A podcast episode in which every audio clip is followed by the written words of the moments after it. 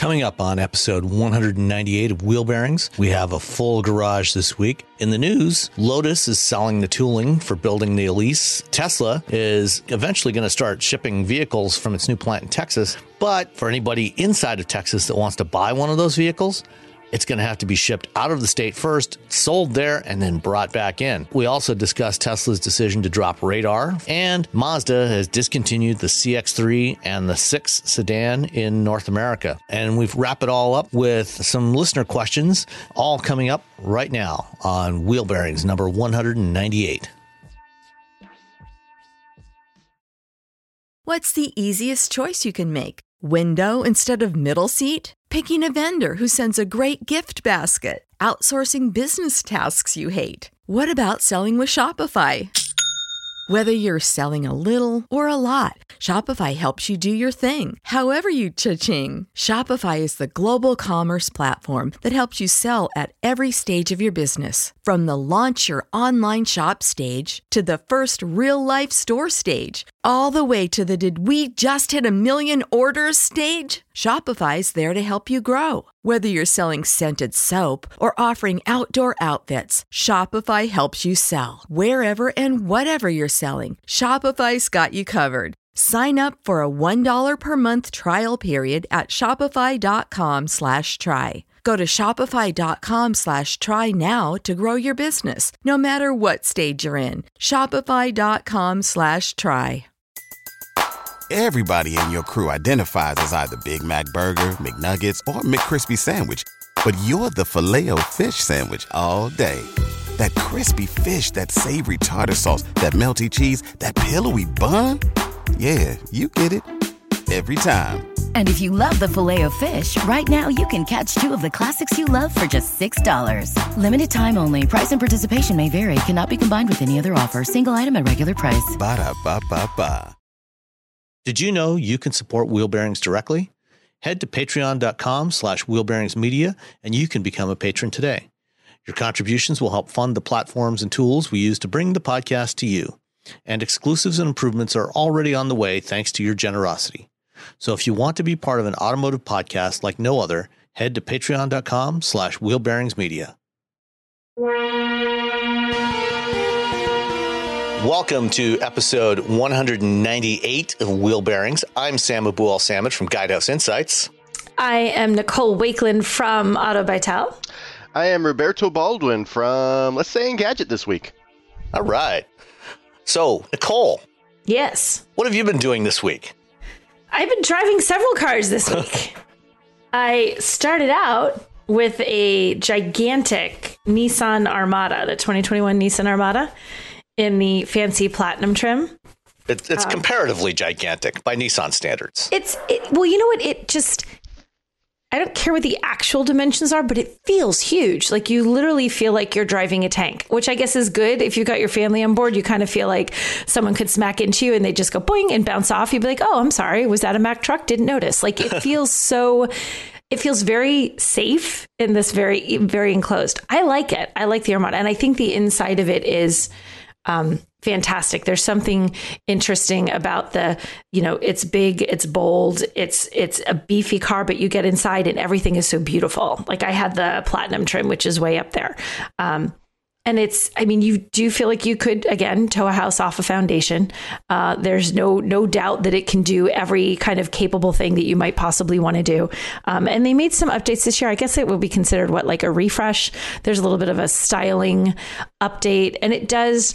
It was looking a little old, a little like last year's news for a while, and it does look a little more modern now, a little bit more with it. Um, and I love the interior of this. It's it's it's not an inexpensive car. It's almost seventy thousand dollars, and you want it to look like a seventy thousand dollar vehicle, and it does. It looks it and it feels it, and it's super comfortable and super roomy. So I was.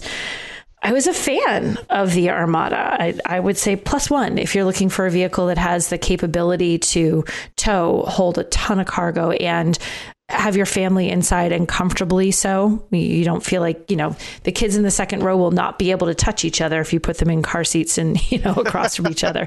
They won't even be able to attempt to walk, you know, put their arm across the imaginary center line. They can't even reach it. Um, so yeah, I was, I like the Armada. So last time you had the Suburban, the Chevy Yes. Suburban. Yeah. Uh, You know, if you were in the market for a full size body on a frame SUV, like a you know a, a true SUV, not a crossover thing, Right. you know, which I mean, well, first of all, I forget how much was the Suburban. Do you remember? Oh, I don't remember the Suburban's pricing off the top of my head. I feel like it was more than this, but I also remember the Suburban I had had the diesel engine. You don't have a diesel in this, so you so you've got a level of that's a pretty big change, you know. So, and I remember it being a pricey addition to the Suburban. Um, so if you strip that out, let's say we were just talking gas powertrain versus gas powertrain. Um, I think it's hard because the suburban is more has been more recently redone. It it feels um, slicker and more refined. I don't know that driving wise it does, just in terms of the interior impression. I mean, these are vehicles that you're if you're getting something this big with this kind of seating, you're you're carrying a family a lot. Like, why would you bother getting something this big if your if your family isn't in there and you aren't doing a lot of road trips or you know weekend adventures to the cabin or something? Um, and I think the Armada has a nice combination of feeling upscale, but also feeling like your kids aren't going to destroy it in two seconds. It has a certain durability to it. And as far as driving them both, that what I was saying in the beginning, the Armada just really it feels tough. It feels substantial. Not that the Suburban doesn't, but the Armada feels more substantial to me than that. So I think, despite it not having been all new for quite a while, with a little bit of a facelift that they did, I think I would go Armada. Yeah, I mean, you know, the Armada, uh, along with the Infiniti QX80, are both based on the the Nissan Patrol, which is an SUV that they've been selling overseas for a long time. Um, and and the current generation of the Patrol, which is basically what they're still building now, that actually debuted in early 2010. So this thing is, you know, more than 11 years old. This current generation, it's gotten, you know, several inter, uh, you know updates along the way, but it's still the same basic vehicle they launched over a decade ago, and you know it doesn't look fundamentally different. Uh, you know the, the most different now is when they refreshed the QX80 a year or two ago. You know uh, after they launched the after they launched this generation of the Armada in 2016, a couple years later they refreshed the QX80 to kind of separate it a little more visually. It's got a different grill, different lighting, things like that but you know this this is really kind of an old vehicle It Um, is, and but it it doesn't. I feel like just the little tweaks they made this year, the styling tweaks, inside and out, were just enough that you don't look at it and think, "Oh, this is an old Nissan product." It it just doesn't feel. It felt like that to me last year. Last year, you kind of looked and went, "This sucker's old." Now it, it has a little bit of an update, so you don't feel it. And by the way, I went and dug out the Monroney for that Chevy Suburban that I was driving last week. So the Armada that I have is $68,250, which is not cheap. The Suburban was $82,465. That's a significant price difference. Huge price difference. So you do get the diesel in there, which um, I can't find the pricing of the diesel. So, I mean, there's that, but that's a big price difference. Like for a more updated, last time it was all new was more recent vehicle are you willing to pay 70 like 20 grand you know or not 20 grand math is hard $12000 whatever it's early on a sunday for me so um I, I- still think I go with Armada, which is not normally like me. Normally, I'm going to go for the one that's been more recently updated because it feels like the changes are so significant that when you compare something that's as old as the Armada is to something newer, it really, really looks it. I don't feel like it looks it or feels it anymore. I feel especially that don't underestimate how much just changing small things in a car, changing the grill a little bit, changing the dash a little bit, suddenly gets rid of the sort of old vibe of it. You don't even realize how much that makes a difference, and it does. Yeah. Well, I think and Nissan really needs to do this because they've been in, you know, they've been in trouble financially and and even their their you know, everyone feels like they've sort of fallen off their sort of mid-premium, you know, platform. You know, if you can get Nissans as rental cars and that's not, you know, and for you know that that's hurt their that's hurt that's hurt, you know, the Nissan brand. And I think if if they can if they can refresh things without doing big huge changes, I mean Toyota does this all the time and Toyota Toyota continues to dominate in so many markets. Um, if Nissan can do the same thing, that's good for them because they really, really, really need to get people to think, oh, these cars aren't, you know, 10, 15 years old uh, anymore. These are actually new cars. At least they look new and they feel new, regardless of whether or not the uh, what's going on underneath is new. Right. It, it makes a first impression now that doesn't feel like an older car. It makes a first impression that feels like a, a modern, recently updated car, despite the fact that it's not. A lot of it isn't. Yeah. Yeah, especially especially you know that the new screen, the new touch screen they have, you know, it's much larger than before. Um, you know, the last Armada I drove a couple of years ago, or maybe about, about a year and a half ago, it still had the old touchscreen. You know, and and something I've complained about for a long time with Nissans is that they they sourced really terrible displays. You know, the displays, the, the, screens they used were just awful. You know, they were yeah. dim, low contrast. Uh, you know, they they didn't they did not look good. Um, you know, and you know they suffered from problems with glare. And if you wore polarized sunglasses, you know they kind of disappeared. Uh, so you know this new one it's you know looks like it's got a much better display. How how is the display in this one? Actually you can notice a difference. That's a large part of what makes the inside of the armada feel more updated. The old display was fussier not as clear not as crisp. Everything when you sit down and you look at that dashboard feels cleaner, more refined, more modern. And that's a huge, it's a huge difference. You know, we all use tech every day and that infotainment screen, that's all tech. And, you know, we're getting new phones every two years and new whatever, you know, things have a very short shelf life in the tech world before they're just, they're obsolete or they look that way. Uh, the old Armada looked that way when you looked at that dashboard. Now the screen is very crisp, very clear. Everything is, it, it, I, like I said, it's, I know it's not an all new, but it feels so greatly changed for the small number of changes that they made. Yeah, I mean, and I've I've always liked the the driving dynamics of the Armada. You know, I always thought you know for a big heavy SUV like that, it actually had pretty decent ride quality and and handling. Um, I you know, when they first launched this the the patrol based Armada here in the U.S. a few years back, they did a drive program out in uh, in Carmel, and you know I spent some time driving it out there, and you know I was I was quite impressed with it at the time. Yeah, it's it's that it's hard to make a really a truly a huge SUV feel anything feel good to drive, feel sort of light in its feet, feel like it's substantial enough to do what you need it to do capability wise, but still not feel unwieldy and uncomfortable and just like so heavy. You know, you change lanes and you wait for it to swing along with you. and some of them do that, you know, and this one, you know, you change lanes. I was driving it in uh, pretty heavy traffic in, in city traffic in Boston and it was, you know, tight lanes, lots of traffic and you can, you can sort of weave in and out as you need to without feeling like, oh gosh, this is, uh, it's too too heavy. Uh, I can't manage these turns. I can't manage these corners. It's it's really a, a great SUV to drive. I enjoyed driving it. I enjoyed the look of it, and I really like the updates that they did. So that was my my overall. Um, and now I now I've moved from giant heavy SUV to something a little more friendly. what was that? Now I am in uh, this week. I am in a Subaru Forester which is now I'm driving, you know, the the poster child brand for New England. Like you can't live here and not have a Subaru, and I've never owned one, so I feel like I'm covering my bases every time I get a press car. I'm like, look, I'm driving one for a week, guys. I'm good. Does it come with a dog? Because I feel like every Subaru needs to come with a like a lab or it didn't. or a retriever. I was totally disappointed. Or, or, or, or, a box of puppies. You know? the box, box of, puppies. Of puppies no dog, no box of puppies. I felt a little cheated, but you know, I won't let that get in the way, you know. Um, but I the, like this one. I like the, it. The, the last auto show I was at, yeah, I think that all of us, that any of us were at, was the, the Chicago Auto Show last year, beginning of February last year, and the the highlight of that show, bar none, you know, because there's usually not a whole lot of news in just the Chicago show. Mm-hmm. The highlight of the show was clearly the Subaru Puppy Corral. I mean, it's it, it, they eh, every American show they have the puppy corral and every American show you're like okay I got to look at do this and I got to do this and I got to go write about this and I got to take pictures of this and oh my god puppies! Yes. Like everything comes it's like I have this really good debut I have to go look at this. Oh wait! And they do like yeah.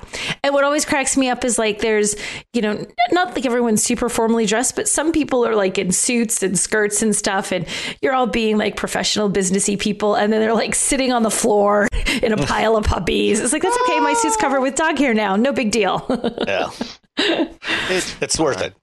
The thing with Subaru is that they have standard all-wheel drive. They have that capability. They're not those the the capability that like I'm going to go rock crawl up a mountain, but they're enough that you can really do a little bit off-road. You can but then you can easily go on city streets and they don't feel like they're off-road vehicles. That's what I like about Subaru cuz eh, there's so many off-road worthy cars that once you put them on the pavement, they're so jarring, so bouncy, so the suspension system is just too tailored for off-roading so the minute you have to take that car into the office your teeth are rattling every bump you go over in the road and that's never fun subaru does a phenomenal job of making it so you can take it in the dirt. You can take it off road. You can have a little fun with it. But then when you drive it to work on monday morning you're you know filling stay in your in your teeth. It's and that's what the forester does. And it and it has more room than uh, you know than some other crossovers. It has that sort of I always want to call it a station wagon. I know it's not, but it's got this like crossovery station wagon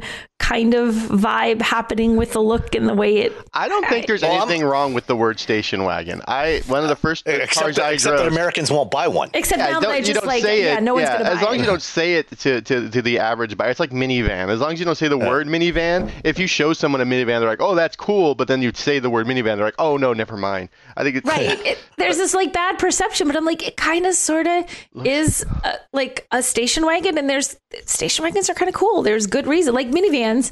There's really good reasons to buy them. Station wagons, there's really good reasons to buy them. So I think the Forester walks that line between crossover and station wagon and leans more towards station wagon than a lot of other vehicles. And I actually like that about it because it has a huge amount of room. We went and got bark mulch yesterday because yard work in 40 degrees in New Hampshire because it's only May.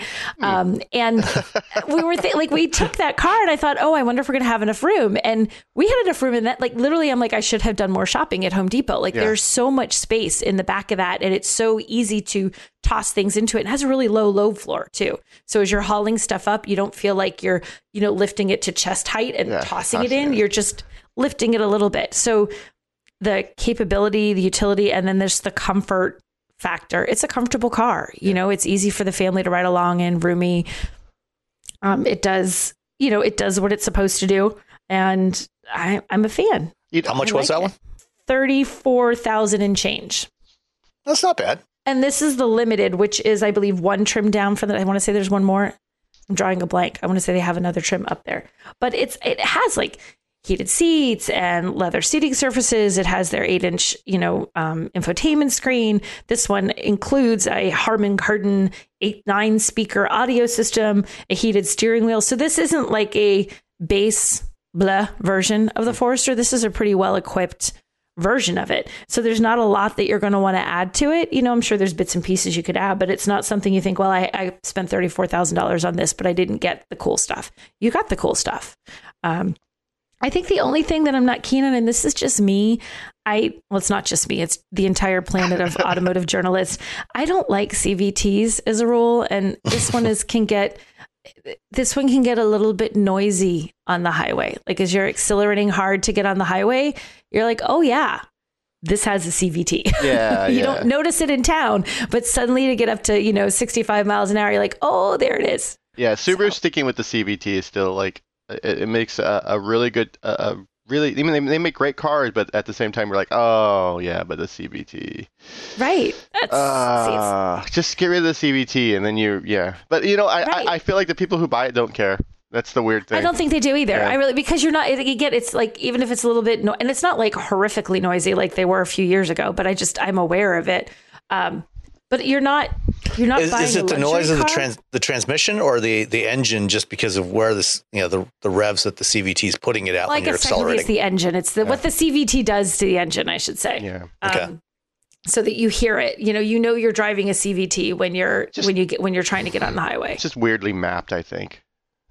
Is Yeah, it? Is that what it's just? I don't know. it's doing doing the motorboating thing where it Yeah. revs up to 4,000, 4,500 yeah, like RPM. you don't you don't and just hear it sits in there. in-town driving, but when as soon as you start to get on the highway, it's like, oh gosh, that is that is loud. and then once you get up to speed and you ease up a little bit, it's like, okay, I'll calm down now. But that that hard acceleration, You, you just reach over and turn up your Jack Johnson CD, and then you're like, yeah. Right. just drown it out. He plays.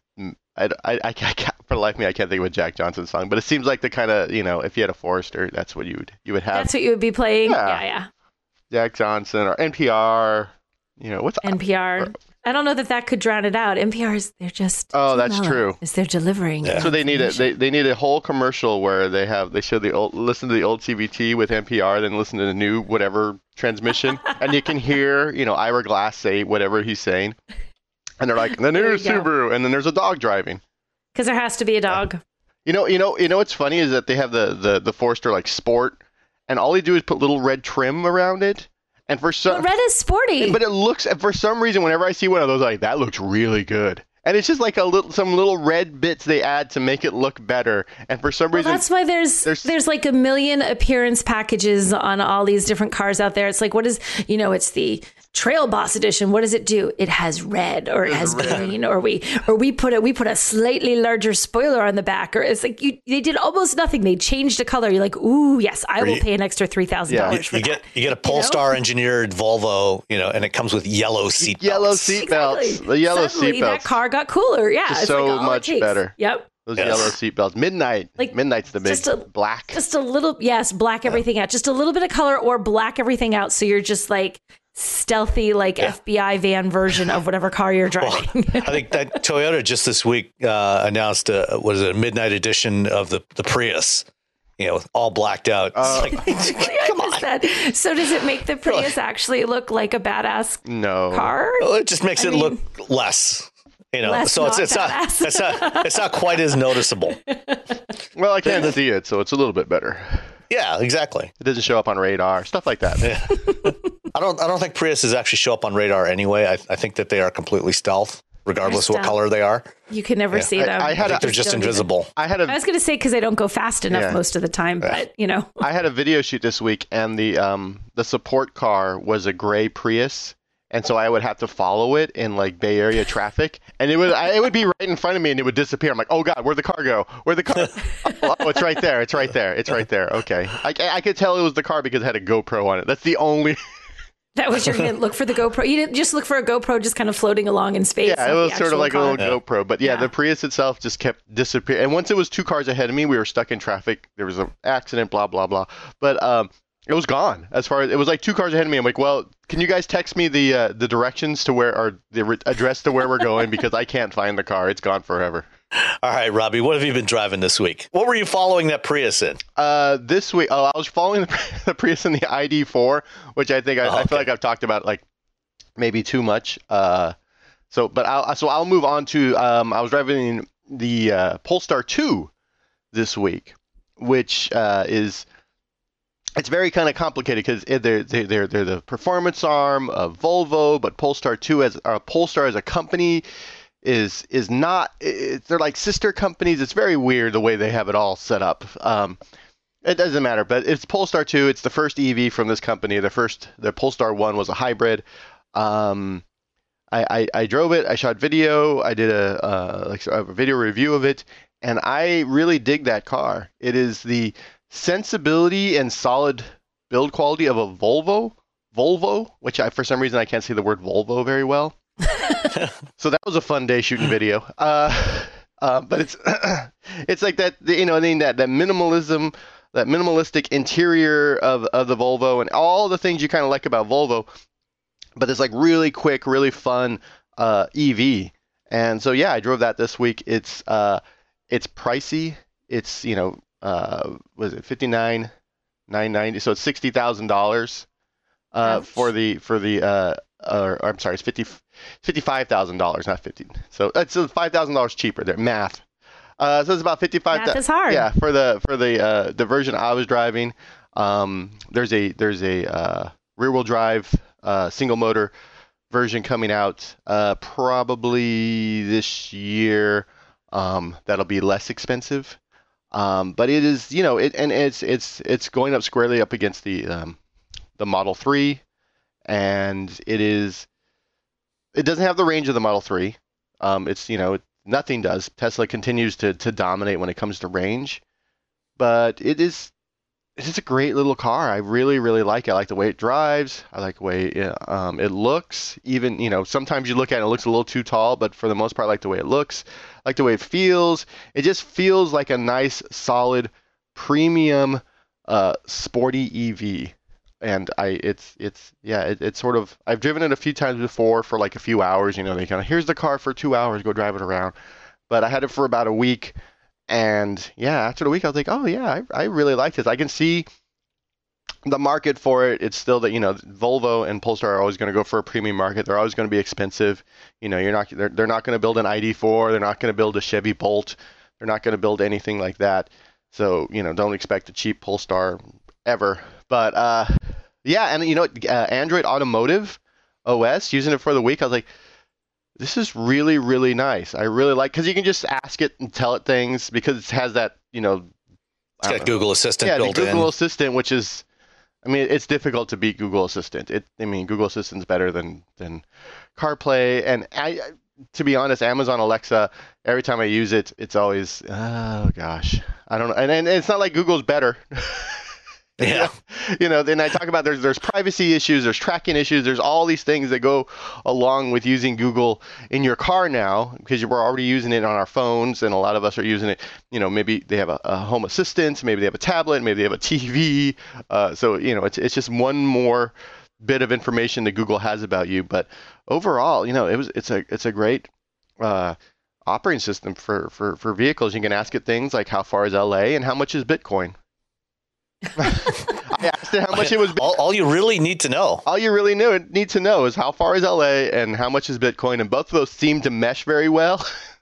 I guess I should have said how and, far is Miami. I, can I, and can I use my Bitcoin to pay for charging on the way to LA? Exactly. There you go. Yeah, that I, would have been the question. Can I, can I, please, can I use Bitcoin to pay for charging on the way there? Um, I, I, I like the fact that the uh, the charging port isn't over engineered and has a little button when you just want to unplug it. I think charging ports should be just like gas, you know, the filler hole on your car. Are some of them over engineered? Like I how... think I think the the Cadillac one, the uh, the e-tron, the e-tron SUV one, like it's if it's mechanical and it's moving, it's doing all these like crazy things. There's like I just need a, sl- a little flap that the, pops open, and then you shove it, it in, and that's it. And yeah, there's like some okay.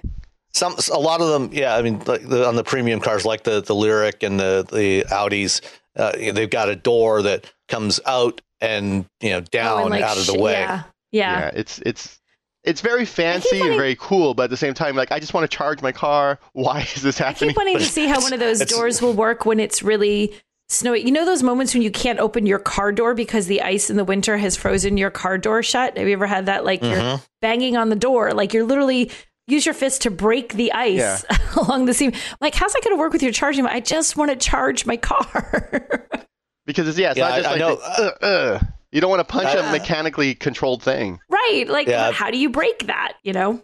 Yeah, I, I, I talked to Audi when they launched the e-tron, and I'm trying to remember. I think it's actually got a mechanism that will actually pull it in slightly and then push it out, you know, to try to break the ice. So it can tell it's smart enough to go, oh, I've had a snowstorm with ice and I can't open out, so it tries to pull in and then push out. Well, it's it's more you know just that uh, there's there's a torque sensor in the motor in the mechanism that that normally opens the door, okay. and if it's if it's getting too much resistance, if it tries to open the door and there's too much resistance, it'll pull it back a little bit to try to separate the ice a little bit and then push it out again.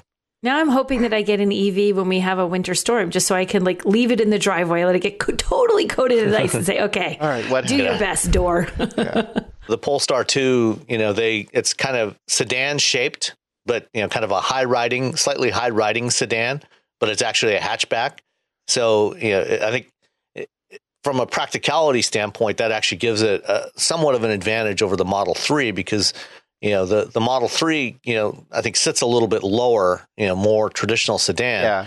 But it's it's got that relatively small trunk opening, which you know makes it a lot less useful uh, if yeah. you're trying to put stuff in the trunk. Whereas this thing, you know, the whole, you know, it's it's like a lot of uh, European cars, you know, like the the Audi A5 Sportback and the A7, things like that. You've got this sort of fastback sedan profile, but you know that when you open it up the the trunk you know what would be the trunk lid opens up with the rear glass so you have a nice big opening to put stuff in there Yeah, it's it's it's easy to get stuff in. It's um, it's got a, a ridiculously small frunk, which I I I don't know the frunk thing. Um, unless it's big, I don't I don't care about it. Unless it's like you know it's like the F one fifty or the uh, or something else. Unless it's something huge, I don't. Yeah, I'm not really that that that interested. interested in I think the frunk could, or if you unless you unless it's going to be big, you know, but you know what? You know what the frunk is cool. It's like because some of them, like if they're um, they're very small, they don't do a lot. But like if you've kids and you've got like the muddy stuff and you want to like pack things in your car, you know, in your vehicle, but you want a little partitioned for the the swimsuits, the muddy boots, the wet snow pants or whatever.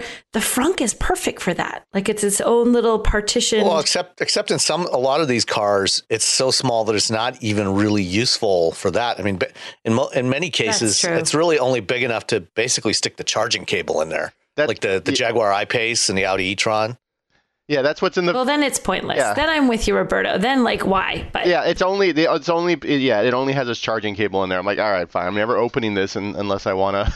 unless I go visit somebody, it's going to be something that I don't think people are going to use very often. But yeah, that that the hatchback opens pretty wide. You can get a lot of stuff in there. Um, you wouldn't have children if you have a Polestar 2 and let them, you know, you wouldn't let muddy children in your Polestar 2. I don't know. Maybe you would. You you, you just take your your muddy children out with you. That's what the Subaru's for. That's what the, yeah, exactly. you would have the that's Polestar the 2 and you would have a Subaru or you would have a Forester for the mess. Like an XC60 or XC90 for the kids, and then the Polestar 2 is like we're going somewhere nice tonight. Uh, so the the Polestar wasn't the only thing you had this week. Yeah. What, else you've been driving? I, have also been driving the uh, the Honda Ridgeline.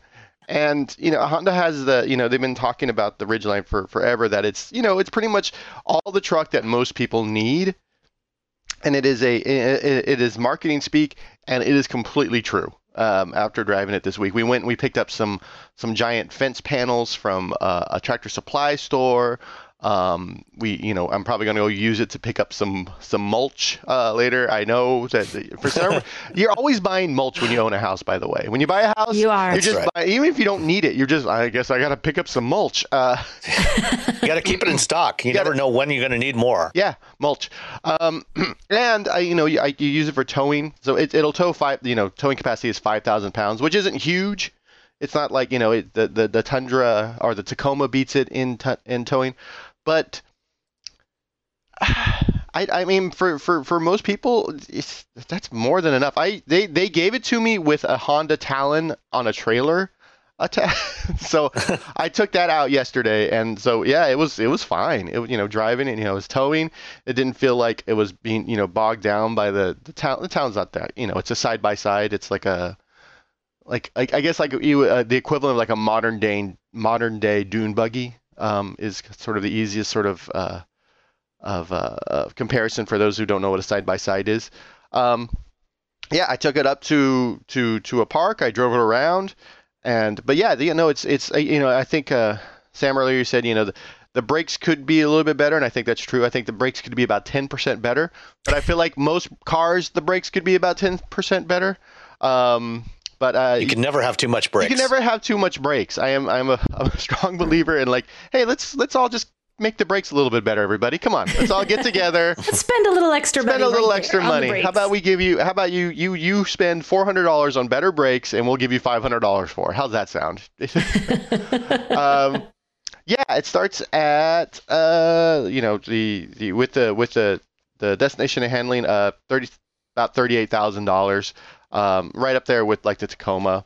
Um, it has a nine-speed uh, automatic transmission. It's you know, 280 horsepower, 262 uh, pound-feet of torque, which is you know it pulled the trailer no problem, pulled the t- the Talon no problem.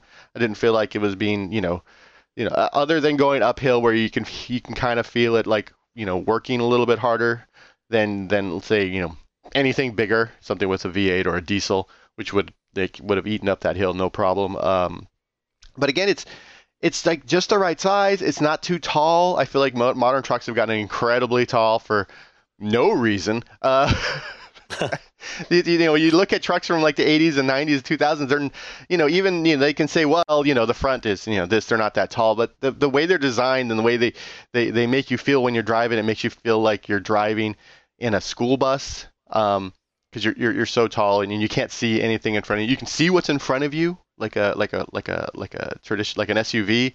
Um, it's got a unibody it's got unibody construction, which you know if you're used to driving SUVs and and sedans and whatnot, it's going to feel uh, a bit more comfortable as opposed to uh, body on frame.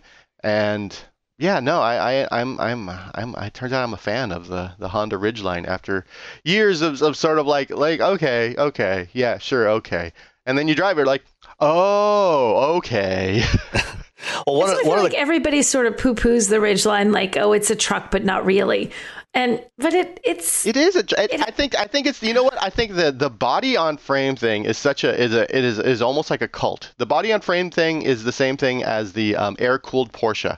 If it's not an air cooled Porsche, it's not a real Porsche. If it's not body on frame, it's not a real truck. And you're just like, why are you gonna rip the, the, the, the bed off your truck and put a flatbed on it? Are you gonna like what are you gonna? Why do you need the body on frame? What is your What's yeah, your I mean, ultimate goal? Why is that a necessity? Yeah. I mean, like like you said, you know, like like Honda says, you know, it, it's all the truck most people need. I mean, five thousand pounds towing, you know, that was plenty to tow, you know, a Talon. Uh, you know, it's enough to tow a couple of jet skis or a couple of snowmobiles. Um, you know, smaller trailers, even you know, a smaller boat. You know, like a, a twenty foot boat. You know, is you know four, no more than about four thousand pounds. So you know, you can you can generally do, you know, unless you need to tow a horse trailer or something yeah. like that, or you know, a thirty foot airstream. You, know, you you don't really. Most people don't need more than five thousand pounds towing capability. So I think yeah, you know, it, it's plenty. You know, and it's it's got a roomy cabin, and the Ridgeline remains the only pickup truck out there that has a lockable trunk in the back of the bed. You know, that, which that is trunk is so huge. It is so yeah. deep. We threw um, I took uh, three other people with me, two adults and a child, to go ri- uh, drive that Talon. And so I opened up the trunk, and there was so much room in there. We stuck a bunch of helmets in there. I had a tiny cooler. I was just like, well, I was like looking around my house to find more things to put in there. It is it, there's there was way more room than I anticipated in that in that sort of that that bed trunk, and it has like it has a drain hole. So if you yep. so so if you do have children with messy stuff, you can throw their messy, yes. muddy, disgusting uh, clothing and boots and whatnot in there, and then take it out, and then later on just get the hose and hose it out. Yep. Or yeah. for your tailgate parties, you know, just don't even bother with a cooler. Just fill the trunk with ice and, you know, yeah, let, let the water drain out the bottom. I was good. the first time I ever drove the Ridgeline I was at an event with a whole bunch of different OEMs, but Honda literally had it there with full of ice, what on display, and they just put all these, you know, sodas and water bottles and stuff. And I'm like, that is a lot of uh, cooled beverages for everything, everybody. That thing is huge. Yeah. Yeah, it, and, so. and they, you know, they, they also, you know, the they gave you know they they it, it, was delivered with the with that side by side the Talon, and it's really that that's some synergy right there because their whole like part of their spiel is like you know what people buy these you know they, their, their Toyota or their F one fifty and they jack it up in order to go off road and do all these things. But most of the time, that car is stuck on regular pavement, you know, driving around. And sometimes those those trucks never go off road. They just look like they're they're ready. They're ready for something that's not going to happen. Um, and they're like, you know, you can take the Ridgeline. Yes, you can go off road with it, but it's not going to be a rock crawler. But we have this entire division, our power sports division of motorcycles and side by sides and jet skis. We own a jet. If you guys want to. which, which, by the way, is a great jet. I, I love amazing. the Honda jet. if you're in the market for a so, jet, yeah, so, you know. so it's, it's very, five million. It's very much like, hey, you can tow all the things, all the other things we make, and actually have fun off road versus you know driving your truck off road. And um, to sort of jump over to the Talon, where I went, they didn't have like trails for side by sides. The trails were all for motorcycles and ATVs, uh, quads. The, um, but they had a four by four area for big, you know, four by four trucks that I could take the side by side to. And they were all driving like five miles an hour up things, and, and I'm just flying by.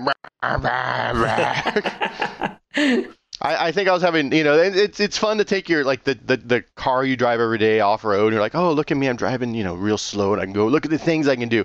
But then some jerk and this tiny little like dune buggy thing just goes flying past you, and just like flying over things. you're like, oh, maybe I should have bought that. yeah. I chose poorly. Yeah. So All was, right. uh, overall, yeah, yeah, and that Talon, man, that thing is it's it's about twenty one thousand bucks it's not cheap. Um, there's they have a two seater and a four seater. I had the two seater, um, uh, about 104 horsepower, 1000 cc engine, and it is if you like off roading and you know especially if you're getting older, if you have been riding motocross, um, it's it's you don't even have to be you know a, a motocross person. Just get in and drive it. It's, it's got a DCT. It's it's better than the it's better than the Subaru. it's got the dual clutch transmission, which is like the Polaris. Their main thing has a DCT, and that dual clutch transmission is outstanding because it just goes. It just boom. Because you know that that that that CVT when you first start off, it's like uh, okay. Right. Yeah, the DCT is it's great on the road. It's a little bit tougher though when you're trying to get on the trailer because it's just like instant, let's go, instant torque because it doesn't weigh anything. Yeah. All right. I also had a giant SUV the past week. I had the uh, Cadillac Escalade Sport Platinum. Uh, again, I actually had one a couple of months ago, but that one was missing one key feature that I was looking for, which was GM's second generation Super Cruise system. So you know the the Escal you know the Escalade, like the the GMC Yukon and the the Chevy Tahoe, you know, comes in two lengths. Uh, you get the the standard length, you know, for Chevy they call it the Tahoe. The longer wheelbase version is the the Suburban. Um, you know, they also have you know two ver- two lengths of, of this one. This was the short wheelbase, so it's about the size of similar in size to the the Armada, uh, but quite a bit more expensive. Um, and you know, even compared to the the latest Armada, you know, feels quite a bit more premium too. You know, we talked about this a bit last time. You know, this this generation of GM's full size SUVs are the first ones to get independent rear suspension, uh, and so they've got a lot better ride quality. the The rear floor is a lot lower, so the that third row seat is actually up off the floor now. If you've ridden in previous generations of GM's SUVs, if you tried to get back into that back row, you know the the seat was always mounted on the floor because the floor had to be higher to allow room for the the rear axle to move up and down. That's no longer an issue with this thing. You know the the the, the differential stays in one place, so they can have a lower floor. It's a lot more comfortable to sit back there. Um, you even have you know decent amount of leg room. You're not in a knee up kind of position you were at the old Escalade or Suburban, uh, and the you know this one's still got the the big displays, you know, three giant OLED displays. Uh, spans about 37 inches across, including 17 inches for the infotainment screen in the middle. But what really differentiated this one, as I said, from the one I drove a few months ago, was Super Cruise. Um, you know, I I drove Super Cruise back for the first time back in the fall of 2017 when they first launched it on the Cadillac CT6, and they for, a variety of reasons, GM opted never to add that version of Super Cruise to any of their other vehicles uh, until now. Uh, because the electrical architecture in those vehicles didn't support over the air updates for everything. And so they decided to wait until they launched vehicles with their, their new electrical architecture that allows them to do those OTA updates and you know improve the performance and capability of the system and the the Escalade is one of the first batch of vehicles to to have this. And so this is their their second generation system. Uh, still uses uh, four cameras, a forward facing camera, a rear camera, and two cameras on the mirrors that look down and keep track of where the lane markings are relative to the vehicle or where the vehicle is relative to the lane markings. It's also got five radar sensors. Um, and then and there's also uh, a driver monitor uh, infrared camera on top of the uh, steering column that looks at you because this this is a hands-free system, but it's not a fully autonomous system. You know, it's it's intended to be supervised, so you do have to keep your eyes on the road. You can you don't have to put your hands on the wheel when it's active, but you do have to watch the road and be ready to take over. Uh, and so they they were GM was the first one to use this infrared driver monitor system to to watch your face and watch your eyes in particular to see where you're looking. Uh, and so if you you know if if the system decides you need to take over or if you're not paying attention, it'll start to alert you. Um, Cadillac has the the nice haptic seats so that instead of um, you know a, an annoying uh, audible tone, it actually just buzzes the seat when it's you know it's trying to get your attention. Um, and it has a light bar in the top of the steering wheel uh, as well to give you a, a, good indication of what mode you're in when it's green. Super Cruise is active and working. Uh, when it switches to blue, it's ready, but it's not active. And when it's red, it means you need to be taking over control. Um, one of the, the new features that they've added for the second generation version uh, is the auto lane change. So all you have to do is tap the steering column, uh, or the sorry, the, the, the turn signal stock, and uh, the system, the sensors will start looking to see if there's anybody in the adjacent lane in whichever direction you tap. So if you tap the left turn signal, it'll look to the left or look to the right for the other one. Um, and when it's all clear, it'll execute the lane change and just continue on driving. And it works really, really well. I mean, it was during the, the week I had it, it was pretty much flawless.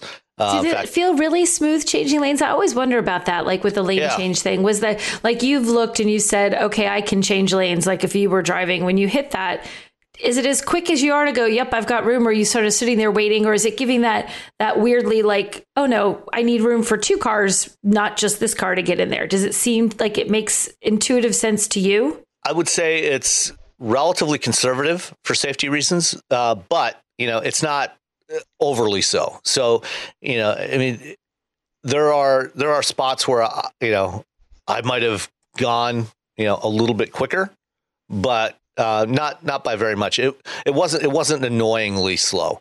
Okay, uh, so, so, so, it wasn't enough that you thought, "Come on, change lanes. It's clear. Get a move on." It wasn't annoying. yeah, no. I mean, as soon as it was clear, it would it would go. So okay, cool. You know, and so and, and it was very smooth in operation. Uh, you know, no no jerking around or anything. So I I, I liked it a lot. Um, you know, and as as these systems go, you know, Super Cruise, you know, is still I think the best system out there in terms of its reliability and ability to um, you know to to accurately judge what's around it and, and do the right things. Um, you know, it is you know it is a little more limited than you know some of what Tesla's autopilot can do. Like it doesn't do you know on ramp to off ramp navigation. You don't give it a destination. You know, it just tries to follow the road. You know, you get on the road on the highway, and and it is geofence. So you know, it's using high definition maps, so it knows you know two, oh, more than 200,000 miles of divided highways. That's the only place it'll let you activate it. It won't let you activate it in the city or you know on rural roads, things like that. Uh, so you know they're they've biased it towards safety, um, but the things that it does, it it does very well, and it does more now than it did back in 2017. Um, and and you know I think it does does it does it really great. Does a great job with it. Um, you know, the the last time I drove the Escalade, it was still wintertime, and you know, in the Escalade they offer you have the choice of two engines. You can get the 6.2 liter V8 um, or the diesel that you had in the Suburban, and there's no price premium for the diesel. You can pick either one for either engine for the same price. And both times I've had the the gas V8 in the Escalade, the um, the V8 um, when I had it before, uh, in the wintertime, it only got about 13 and a half, 14 miles per gallon. This time I averaged about 17 miles per gallon because it was warmer out. Um, but, you know, did, you know, it's, you know, GM Chevy small block or GM small block V8s are, you know, fantastic engines. You really can't go wrong with one of those. Uh, but it was nice to, to see it was a, a little more efficient. But I think, you know, if you're doing a lot of, especially highway driving, I I would definitely recommend you know taking a look at the diesel as a as an alternative, uh, especially if you're going to tow with it. But just in general, you know, if if you're planning to use this uh, a vehicle like this with Super Cruise a lot, you might want to consider the diesel, which gets you up, you know, into the, the mid 20 mile per gallon range, uh, which would be a lot, a lot more tolerable. Um, the, uh, the, the Super Cruise package on the new Escalade is a $2,500 option. Um, when it first launched on the CT6, it was five thousand uh, dollars. So it's it's the price has been cut in half. Um, and one thing we know now that we didn't know back in 2017 is that um, because it it requires you know updated maps all the time, it does require you to have an OnStar connectivity package, and GM includes three years of that that OnStar connectivity when you buy the vehicle. Uh, but then after that, you have to pay like $25 a month for an OnStar subscription to keep using Super Cruise. And the the early CT6s, you know, this came up a year ago uh, when some of those early CT6s started hitting that three year mark. Um, all of a sudden, people started getting a bill from GM. It's like, ah, you got to subscribe to OnStar. A lot of people were not pleased with that because it wasn't clear when they bought the vehicle that that was going to be the case. Now they're they're making it a little more clear that you have to do that. Um, and the same is going to be true for all the other automakers. Ford with BlueCruise and uh, Nissan's uh, ProPilot version two that's coming. Uh, they're they're all going down this path where you'll get a few years of use out of it, and then you have to pay for a connectivity subscription after that to continue using it. So, would you pay twenty five hundred dollars extra to have that if you were in the market for a Cadillac Escalade? Um, it de- it depends on on what my driving, you know, what my use case was for driving. Um, you know, if I was still doing a lot of commuting on the highway, I I might well do that um, because you know it does it does make long highway drives easier. You know, and this is one of the things about all of these types of hands-free systems or, or assist systems is even though you you can now take your hands off the wheel, you still have to pay attention. And so it's it's reducing the cognitive load on the driver in some respects because you know you're not constantly trying to follow the road.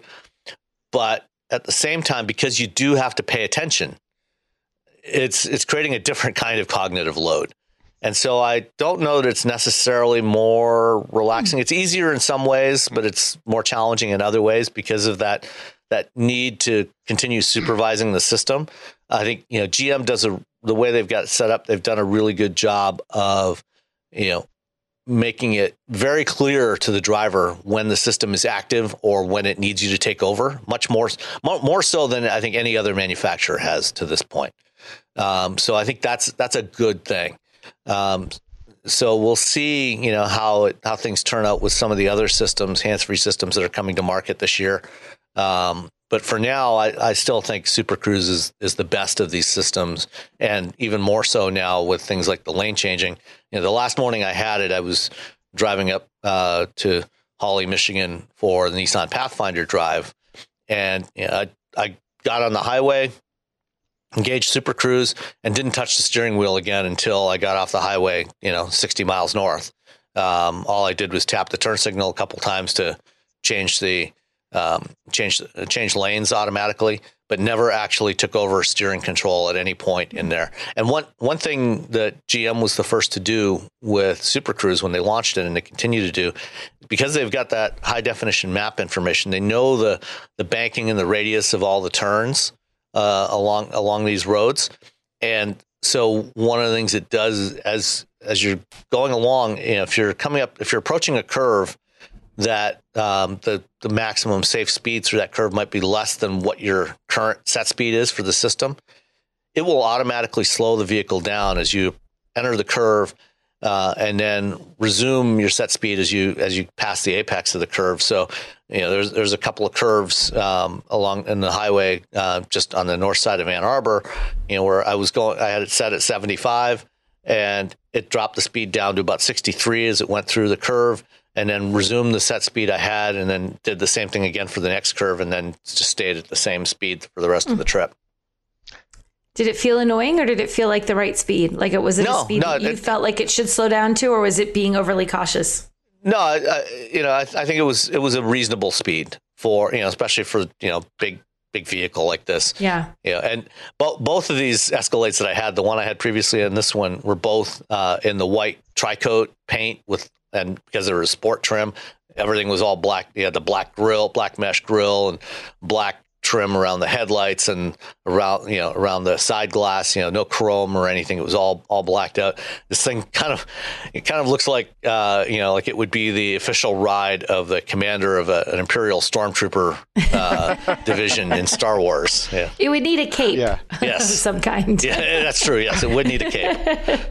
I, uh, but other other than that it was great i um i i was on that the initial drive that they did with super cruise from oh, is it New Mexico to like Santa Monica, California, where they just like two days of using Super Cruise. Mm-hmm.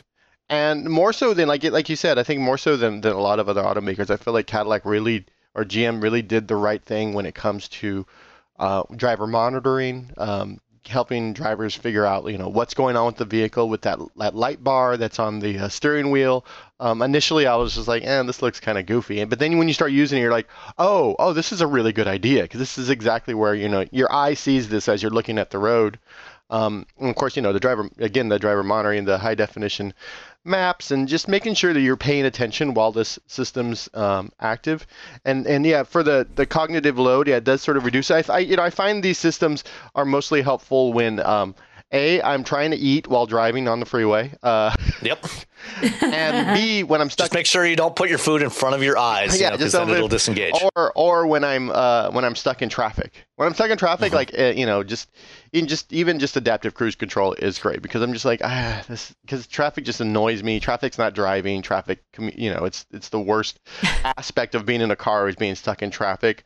But if I can just turn something on and it sort of does, you know, it's, it, it keeps track of everything, and sort of does it, it sort of reduces my stress level and my anger at the fact that there's so many people on the road and, and, and we're for How some, dare they. I know we're all going somewhere and we're all very important, but whatever. Yeah, I, I had uh, uh, I did the, that initial drive uh, from Cleveland to Chicago to Memphis, um, and then a few months later, I had one uh, when I was out in California, and uh, I went up I went up to TWiT. I went up to the TWiT studio to do a segment with Leo with that, and driving back from Petaluma, I went around the, East Bay side instead of instead of taking the uh, the Golden Gate Bridge. I went across the Bay Bridge, and you know, I had it in, in Super Cruise most of the way. Um, I did have to, you know, take over control as we were getting onto the bridge, but then all the way across the bridge, again, I never touched the steering wheel until it got to the the west side of the bridge. You know, as you're coming into San Francisco, at which point, you know, it's it's no longer a, a highway there. You know, you had you have to take over full control, but all the way from getting you know getting on the bridge from the, the toll gates you know, or the, the, the toll booth on the the east side all the way across you know, across Treasure Island and into the city. I just hands off. I just sat back and let it do its thing, you know, in Yeah. morning rush hour traffic. Yeah, no, no, it's I, I, I, you know, I think yeah, it's it's it's probably my favorite um, uh, advanced driver's assistance system out there. Uh, still, even you know from 2000, I don't- whenever we 17, I, I can't. Yeah, Time, seventeen. time doesn't make any sense anymore to me. but uh, yeah, no, and, and and again, it all comes down to that initial like, hey, we need to keep an eye on people. Like, hey, we need to make it so people can they know what's going on, and you know, let's use like technology. Let's let's use you know redundant technology, radar and cameras, and um, you know HD maps, and and so yeah, I think it's it's the smart way to go. It's you know as we sort of transition to whatever level people you know three or four um, in however long that's going to take. yeah, that, that's going to take a while, but It'll be tomorrow. So- It'll be, So, well, um, if, yeah, yeah. Bo- Bottom bottom line price on this Escalade was one hundred and thirteen thousand sixty five dollars, including delivery. That's a lot. It That's is. Phew. Luxury cars, luxury And- priced. And and this this is the the flagship of the Cadillac line, at least until the Celestiq arrives uh, next year or the year after, whenever whenever it actually goes into production, and that's going to be their their electric sedan flagship. At Parker, our purpose is simple. We want to make the world a better place by working more efficiently, by using more sustainable practices, by developing better technologies. We keep moving forward. With each new idea, innovation, and partnership, we're one step closer to fulfilling our purpose every single day. To find out more, visit parker.com/purpose. Parker, engineering your success. Everybody in your crew identifies as either Big Mac Burger, McNuggets, or McCrispy Sandwich. But you're the filet fish Sandwich all day. That crispy fish, that savory tartar sauce, that melty cheese, that pillowy bun. Yeah, you get it. Every time. And if you love the filet of fish, right now you can catch two of the classics you love for just $6. Limited time only. Price and participation may vary. Cannot be combined with any other offer. Single item at regular price. Ba-da-ba-ba-ba. So, speaking of redundancy or lack of redundancy, Tesla, they decided to remove the radar from the Model 3 and the Model Y, the radar sensor that's part of that's been part of the autopilot system since the beginning. I have so many thoughts about this. Like, a why? B Y C Y. This is this is just this is backwards. You're, you're the the old you know when when Tesla came out with their their sort of autonomous day or they had an investor event. Well, they they talked about their their computer, their chip, their um and they kept saying the word uh, redundancy. Well, we got to have there is redundancy, redundancy, redundancy, redundancy. And at the same time, you know, Elon had been poo-pooing lidar.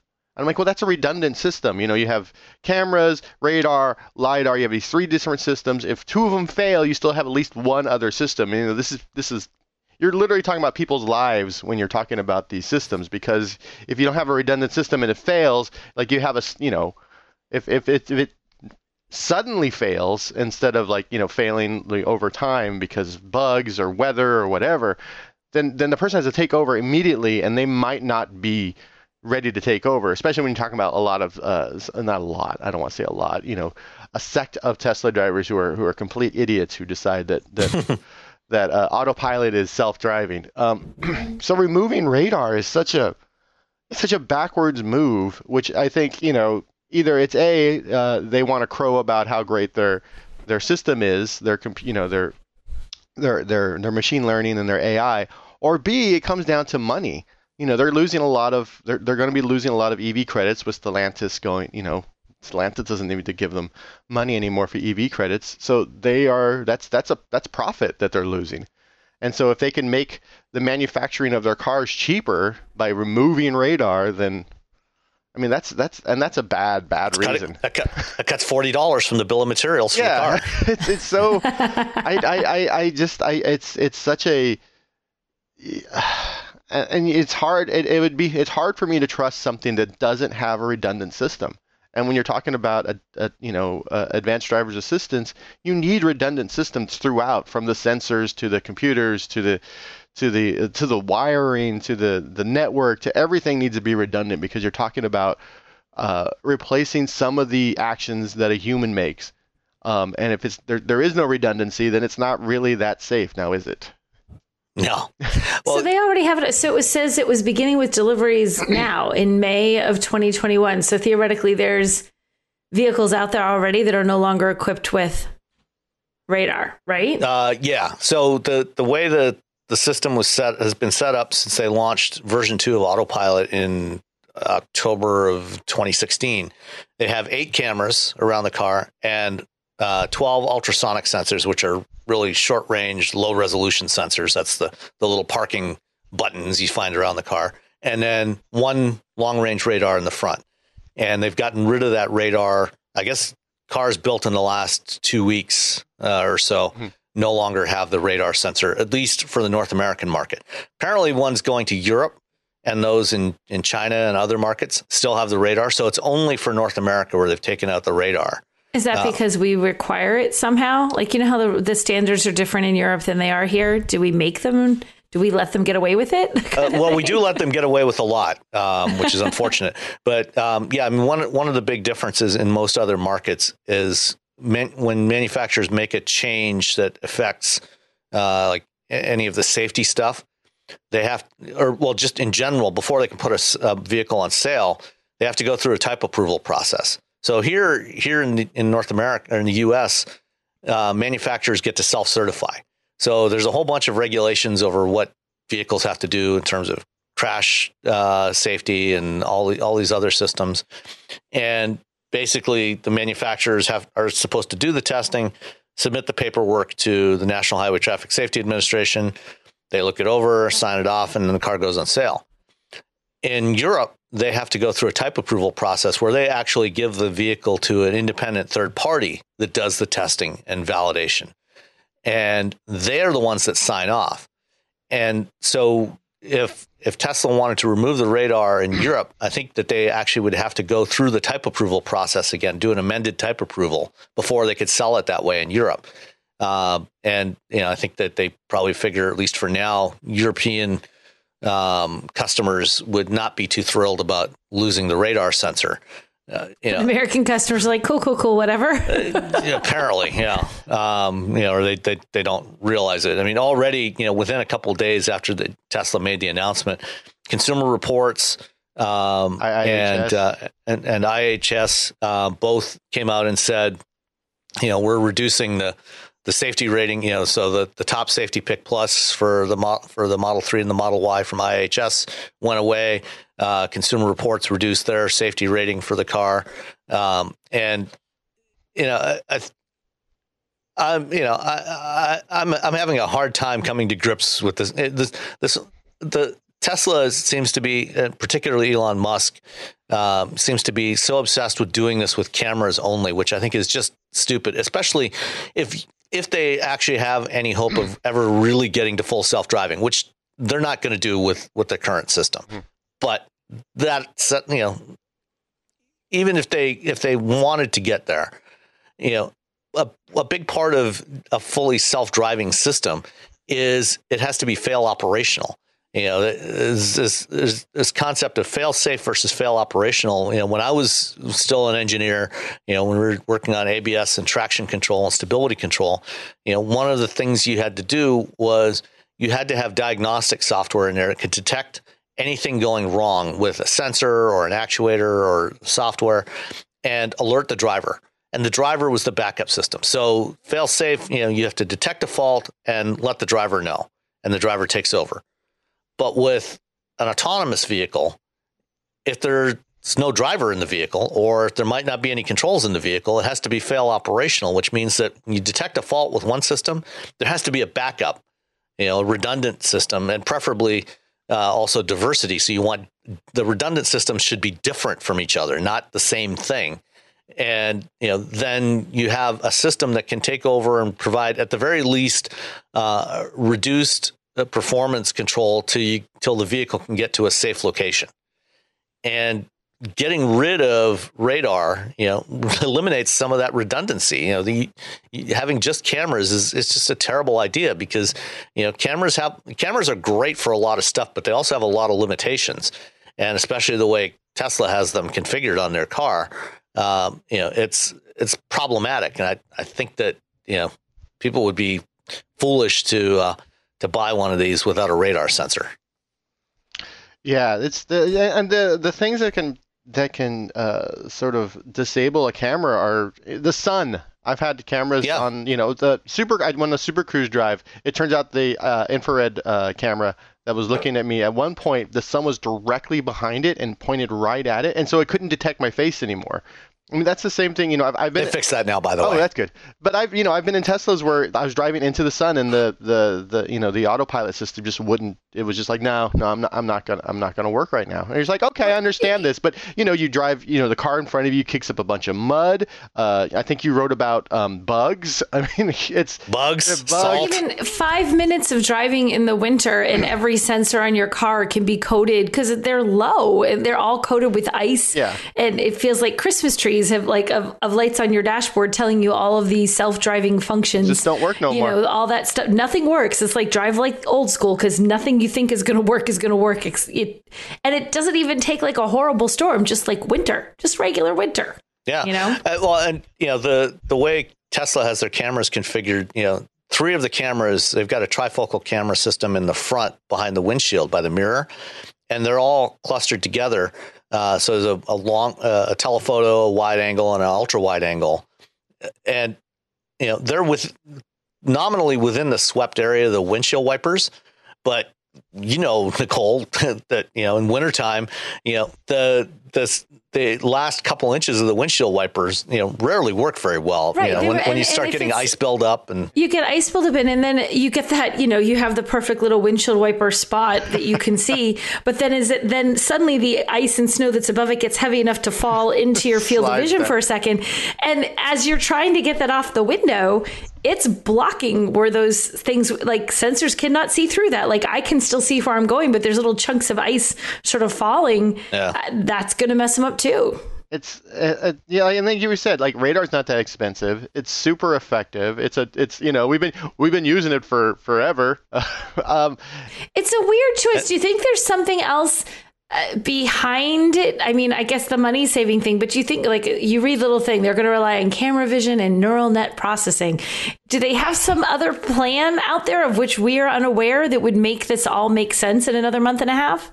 Do you I, think? I doubt it. It's i, I, I think that really the, the plan so. is hey look what we can do where and, and there's going to be people who are going to be like, yeah, look what Tesla's doing, and you're just like, yeah, but other cars are coming out that have all these sensors, and when one fails, these other ones work. You know, it's it's Yeah. like why why why be braggadocious about safety? Um, maybe be a little, you know, and, and, and, and not in safety like we have a lot of sensors that we're going to help you, but more braggadocious like we're removing sensors, we're removing re- We're taking out stuff. taking- we're we're taking that stuff away. we're removing redundancy from this from this uh you know this this this you know this this thing of metal and steel and glass and plastic barreling down the road at 70 miles an hour we're going to take some stuff out we're going to Yeah. we're going to Well, uh, well and, and It's part of part of this, you know, because the system actually has less performance now, they've actually limited the capabilities of autopilot. So, you know, like the auto steer system now is limited to 75 miles an hour. It will not work above 75. Also, some of the automatic emergency braking no longer works until they you know update their software some more and try and get it working again. But you know instead of waiting until they actually had that stuff working to remove the, the radar they decided to take it out now you know and hope for the best. It's so it's such a it's such a weird weird decision. And it, and and know, a lot of the any anything that's weird that happens at Tesla comes from Elon. That's it's it, Yeah. that's it i mean it's a, Yeah, and I'm looking. It also gets rid of smart summon if your vehicle has it, and emergency lane departure avoidance. They're disabled at delivery. Yeah. So those two features, poof, like we. yeah What? if you bought them oh it's okay because smart summon never really worked anyway Yeah. so No, but I mean, technically it was there. But like, so smart sm- summon and emergency lane departure avoidance gone. So Yeah. if you ordered a car at the end of April for like a June delivery, you're like, oh, cool, I'm going to use Smart Summon, or I'm going to, you know, I'm going to have this, this, these features that I can rely on. And then when the car gets delivered, now you know that when your car gets delivered, it's not going to have those features because they've decided to remove hardware and the software hasn't caught up to to their Tesla Vision. Uh, It's okay, but but pe- people have been you know paying up to ten thousand dollars for full self driving for you know almost five years now, and they still don't have that capability. have it. And they and they never really will. Yeah, So- it's it's. I, I would like Tesla's. Um, the engineering for Tesla's batteries and motors is amazing, and then it Yeah. just sort of gets weird after that. Sticking with with Tesla for a moment, um, there's a John Volker wrote an interesting story for the Drive this week. Um, sometime probably towards the end of the year, uh, Tesla is supposed to start building um, building cars, building Model, Ys at their uh, new factory in Austin, Texas, and eventually, I think the the Cybertruck is supposed to be built there as well. Um, but there's this weird little anomaly. They're going to be building cars in, in Texas, but they can't sell those cars in Texas. They actually have to ship the cars out of Texas first, sell them to like if, if somebody in Texas wants to buy a vehicle that was built in Austin, it has to be shipped out of the state first. They have to buy it and title it outside of Texas and then bring it back into Texas because Texas is one of those 20 or so states that does not allow car makers to sell vehicles directly to consumers. What do you guys think about this? It was I, I, this. I, this is a really good article um, because it kind of talks about how like it seemed like well they they wooed uh, Elon into building this factory in Texas and you know injecting like billions of dollars into the economy and having all these jobs and you're like hey great you know people need jobs and you know Texas is seems like a nice just place most of the time. Um, and so, yeah, that'd be great. You know, we, we bring your factory here, bring your technology here, bring your. Oh, okay, yeah, but you can't sell your thing here. I'm sorry. you gotta you gotta ship it to to to to, to you know Arizona or to, to, to Oklahoma or wherever. you have to buy I feel like there should be like little ancillary, like I want to buy it in Texas and I can't, like right on the border. You know, like the parking lot is in Texas, but the building where you buy it is actually in one state. Yeah, yeah, it's like like state line, like in um, in California, the state there's a uh, the road to, to Las Vegas. There's a place called State Line, and right on the other side of the line is like a bunch of casinos. As soon as you get into Nevada, Yeah. you can. So that's what's going to be, or, or like the going into Oregon where they don't have sales tax. Right at the right at the We have border, you can go into Oregon and buy a bunch of stuff without sales tax, and then come back into we have the same thing. Our, we have this huge, we have no sales tax, and there's this huge shopping mall, and they were arguing about how they were going to put it on the plot of land, and they're like, well, one, you know, part of that's going to be in Massachusetts, so you have to collect sales tax. Like, no problem. They like shift the whole plan. The parking lot is in Massachusetts. Once you get into the building, New The, stru- Hampshire. the structure's all on the New yeah. Hampshire side of the state line.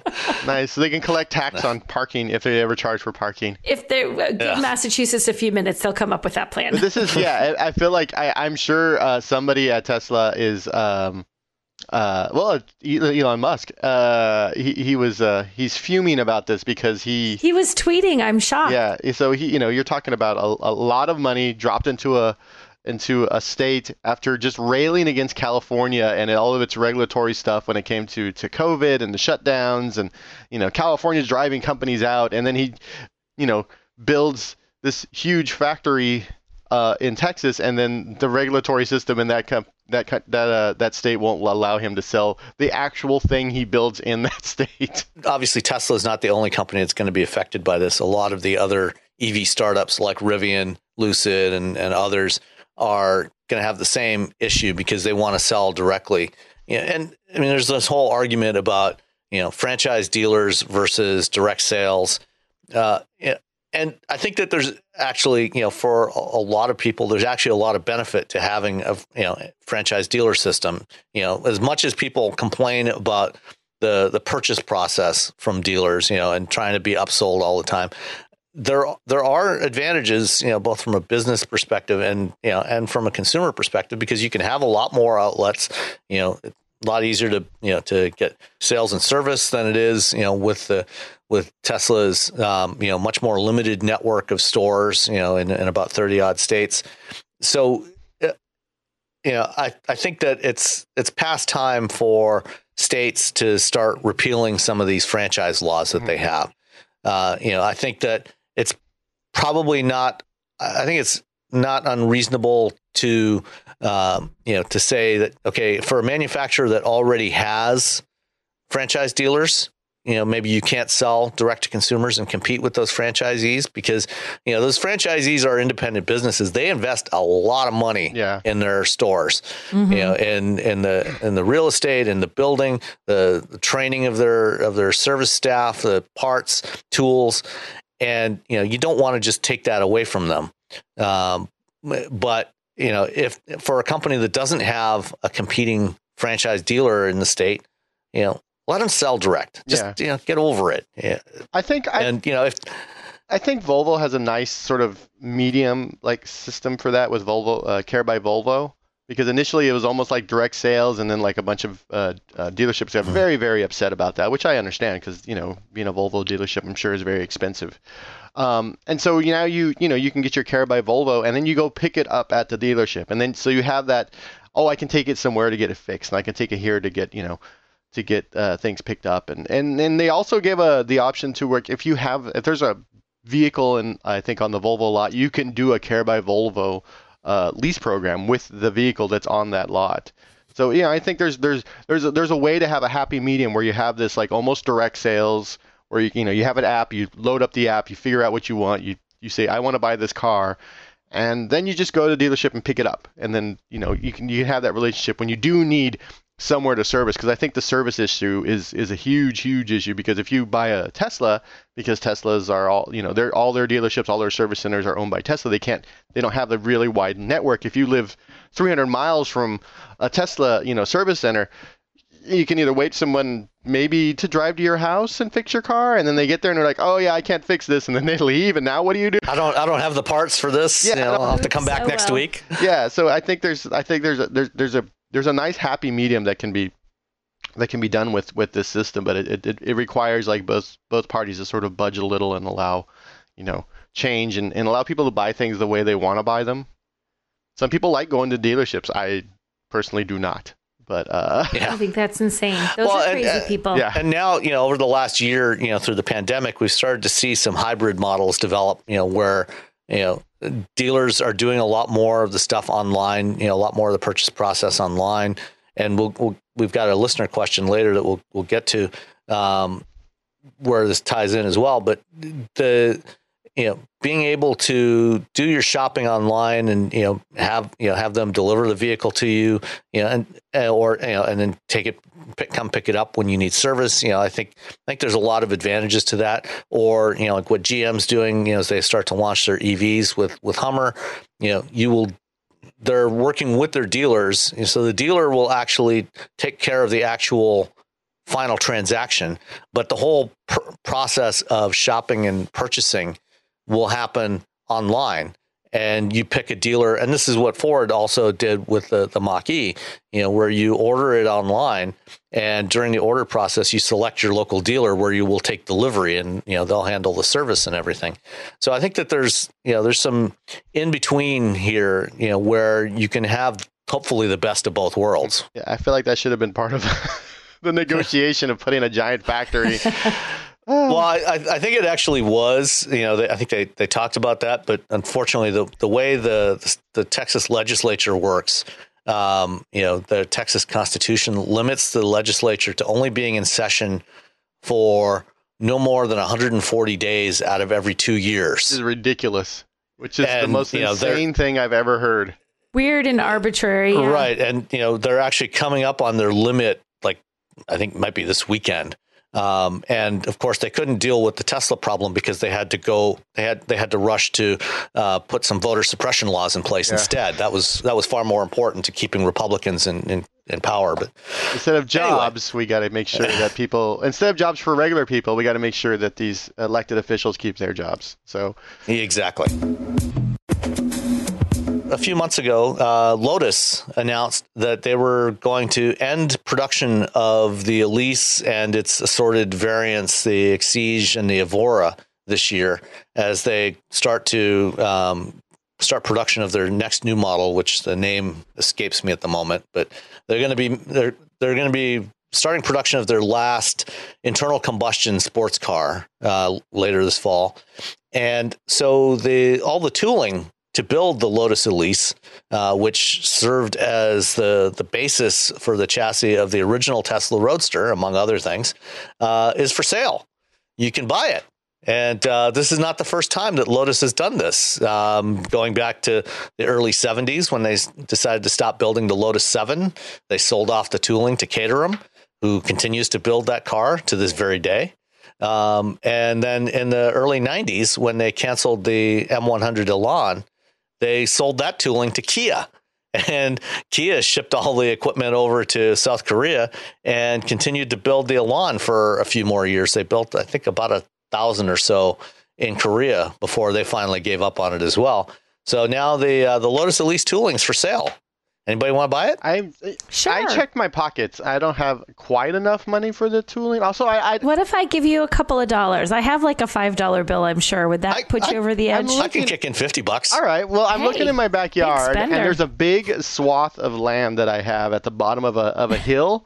That's there's nothing there. It's it's it, like I don't have it fenced in. It's mostly just like deer that like hang out down there and just you know. So we could set it up there just, in your backyard. deer and yeah. it's deer and ticks. And so I, as there long as go. the deer can still like hang out, I'm cool with the deer. I'm not cool with the ticks. Um, yeah, we could just I could just start making building Elises. I'm sure the neighbors would be totally cool with it too. They wouldn't care at all. They'd love to have that in their backyard. All right, it's a deal. One a month. We'll, we'll, we'll put it in our bed tomorrow. Uh, it, I'll just run. A, I'll run an extension cord from my house down that hill. That'll be fine. And uh, finally, um, some sad news from Mazda. The Mazda 6 is going away from the U.S. market, uh, as is the CX3, which I'm less upset about. Yeah, yeah. I'm, I'm going to miss the 6. Um, they, uh, you know, the sales have been declining. The CX3 was, you know, it was going to be going away anyway once they launched the CX30. Yeah. Because uh, it, it, the CX3 never sold as well here. It's too small for the U.S. market. But uh, seeing the six, the six sedan is is kind of sad. Um, I, I always like that car. Love love the way it looks and and really like the way it drives. I think most of us liked it. I just don't think you know regular people want a sedan so much. Yeah, yeah unfortunately, that is the case. I think it's you know when you're when you're going up against like say the Accord, it's a tough that's a tough battle. Yeah, the Accord and the, the Camry the and, the Camry, Altima. Yeah, those are those are those are tough. That's that's a tough battle. I mean, it's you know I'm sad that a sedan's going away. Um, anytime a sedan dies, a, an angel loses its wings. So look what you've done, people. look what you've done. An angel just stopped flying. Like, oh, bump. Pump. He's just crawling around on the right. floor now. So uh, while while we're talking about sedans, um, let's get into listeners' questions. Um, Bryn Barenhausen um, sent one in. Said, uh, "Are we seeing the slow decline of Honda? Hate to say it, but they're falling way behind Hyundai and Kia on multiple fronts: hybrid electric powertrains, design, both interior and exterior, and tech. They may have some loyalists, but can can the can they compete for new drivers? What do you guys think?" I, I, you know what? I kind of agree with. Uh, uh, okay, so I sort of agree, then also disagree. So how's that? I think they have a more nuanced. Mm-hmm. I think Kia, uh, the Kia Hyundai have been killing it, especially on the hybrid, especially especially on the electric front.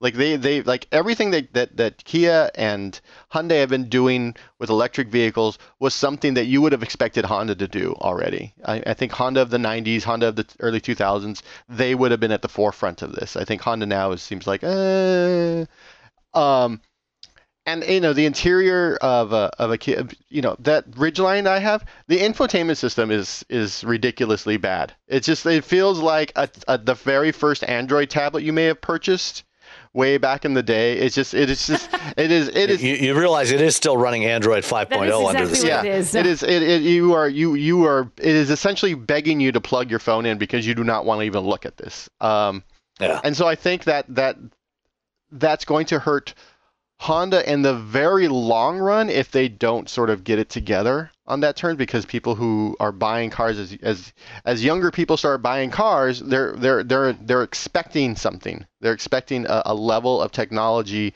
in a vehicle that um, at least in the infotainment wise and electric wise um, Honda is not delivering that said it's it's it's it's it's super hard to beat Honda quality you, every Honda you get in the car, you close that door. You're like, yeah, this is why you buy a Honda. You, just that door close. I, I, totally agree with you. That's the thing. I, I everything you said, but it comes down to is like if you want a car that you know it's going to be solid and stable and hold up and probably you're just going to finally get rid of it cuz you're just I want a new car. I'm tired of this one. like it's not that there's anything wrong with it. They couldn't keep running for another 50 years. Yeah. You buy a Honda. They just keep going and they do exactly what they're supposed to do and they're they are reliable and that hasn't changed. I guess that's a good thing that hasn't changed. But yeah, on the tech front, they do feel you wonder at what point that will there where's the tipping point there where the despite the reliability the the infotainment is so meh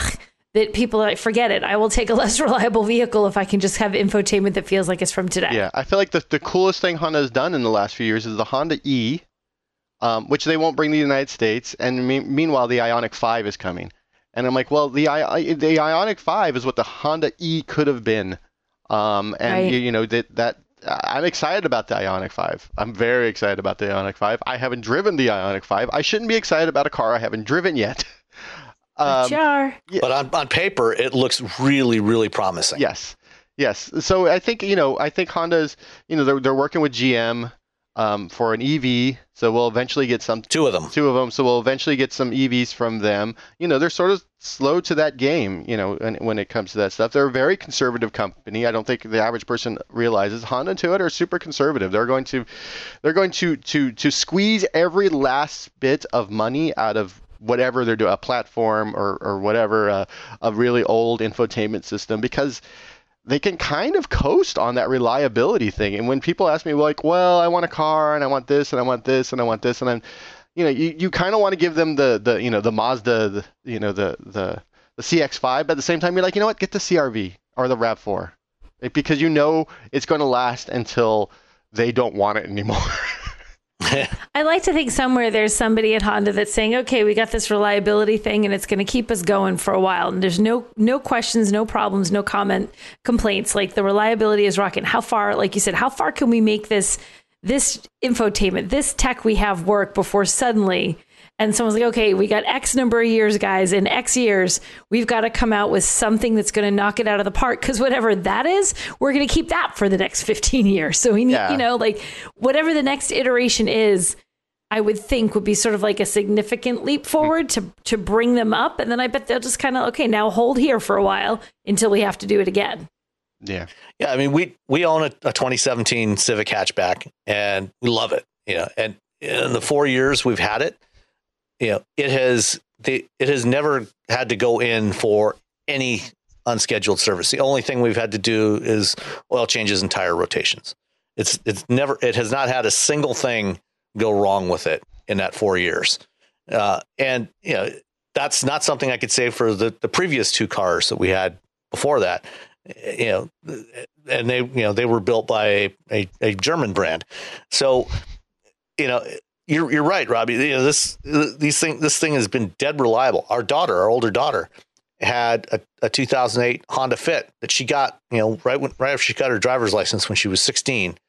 She finally got rid of that car uh, about two months ago. You know, she she drove it for you know 13 years and you know never had any problems with it. It was great you know, finally got rid of it and got something a little newer. I had a I had a, a, Honda Civic, a 90 Honda Civic about 92 for 15 or 17 years, and the only thing I, I, I broke the timing chain, the timing belt because I didn't change it. That's yeah. And and I had a I had a and, I, and at 160,000 miles I had to swap out the clutch. Yeah, I mean, you know, that's that's a wear item. You yeah. know, at 160,000 miles. Yeah, so the clutch, you know, there's like these, like these weird little wear wear items. Um, and it's just this thing. I, I ran out of oil a few times. It just kept going. like the oil light would come on. I'm like, oh, where the hell am I? Why don't I have the oil? it had a slow leak on the oil gasket, and I never ever fixed it. Because it was like, car's just like not a like, problem. I can work. I got this. this. I, I we're, we're good. We're cool. Yeah, it's, it's you know, but, and you hear, but Honda Honda does need to do more on the electrification front, I think, besides just fuel cells. That's not going to be enough. Yeah, the, the Clarity line was, was sort of a weird. The fact that they brought us Clarity, the three Clarity vehicles, but won't give us the Honda E was just. I'm like, these aren't okay. Odd decision, yeah, but, but you know. I mean, I, I can't I can't blame them. You know, I think that the Honda, you know, while there are enthusiasts who would love to have the Honda E in the U.S. market, I don't really see it as something that would sell in enough volume to justify bringing it here. I think it would have been like a you weird know, little Halo uh, vehicle. Is yeah. you know like they like the NSX, it, it, you know, like the Acura NSX. Yes. Like they're not going to yeah. sell a lot of NSXs. They put a lot of money into it. Um, you know, I think the same thing. Uh, I think maybe they would have sold 20,000 units, which would would have been fine. But people would have looked at it, they would have talked about it, they would have had, you know, and, and it would have changed that sort of idea that Honda is behind on on EVs. That's exactly it. Yeah. It doesn't it doesn't matter really how many they would have sold in the end. It would have been the perception that they're they're moving in a direction that there's not a perception they're moving right yeah. now. Yeah. That would have been it would have been worth it possibly just for that. All right. Um, let's see. Next up, uh, Jeff Curtis asks, how likely is it that the government will reinstate or raise federal tax credits for Teslas? Uh, also heard about an increase uh, to twelve thousand five hundred dollars. So I think I think Congress will do something to bring in. You know, that's part of the proposal. You know, the the infrastructure proposal from the Biden administration. I think Congress will ultimately do some sort of new incentives uh, or revised incentive program for EVs. I think that this proposal that came out of a Senate committee this week for you know a twelve thousand five hundred dollar tax credit is nuts. I think they I think they need to get away from the tax credit thing and just do a point of sale rebate because you know especially for you know, lower to middle income customers, you know, a lot of them are not even going to be able to take advantage of a tax credit that big. The only ones that are going to be able to get get the full twelve and a half thousand dollars are higher income people, and they don't really need that tax break. You know, the, it, it should be a, a point of sale rebate, and I also think that the the incentive should be um, based on a cap on the the purchase price of the vehicle, like maybe fifty thousand dollars or or less.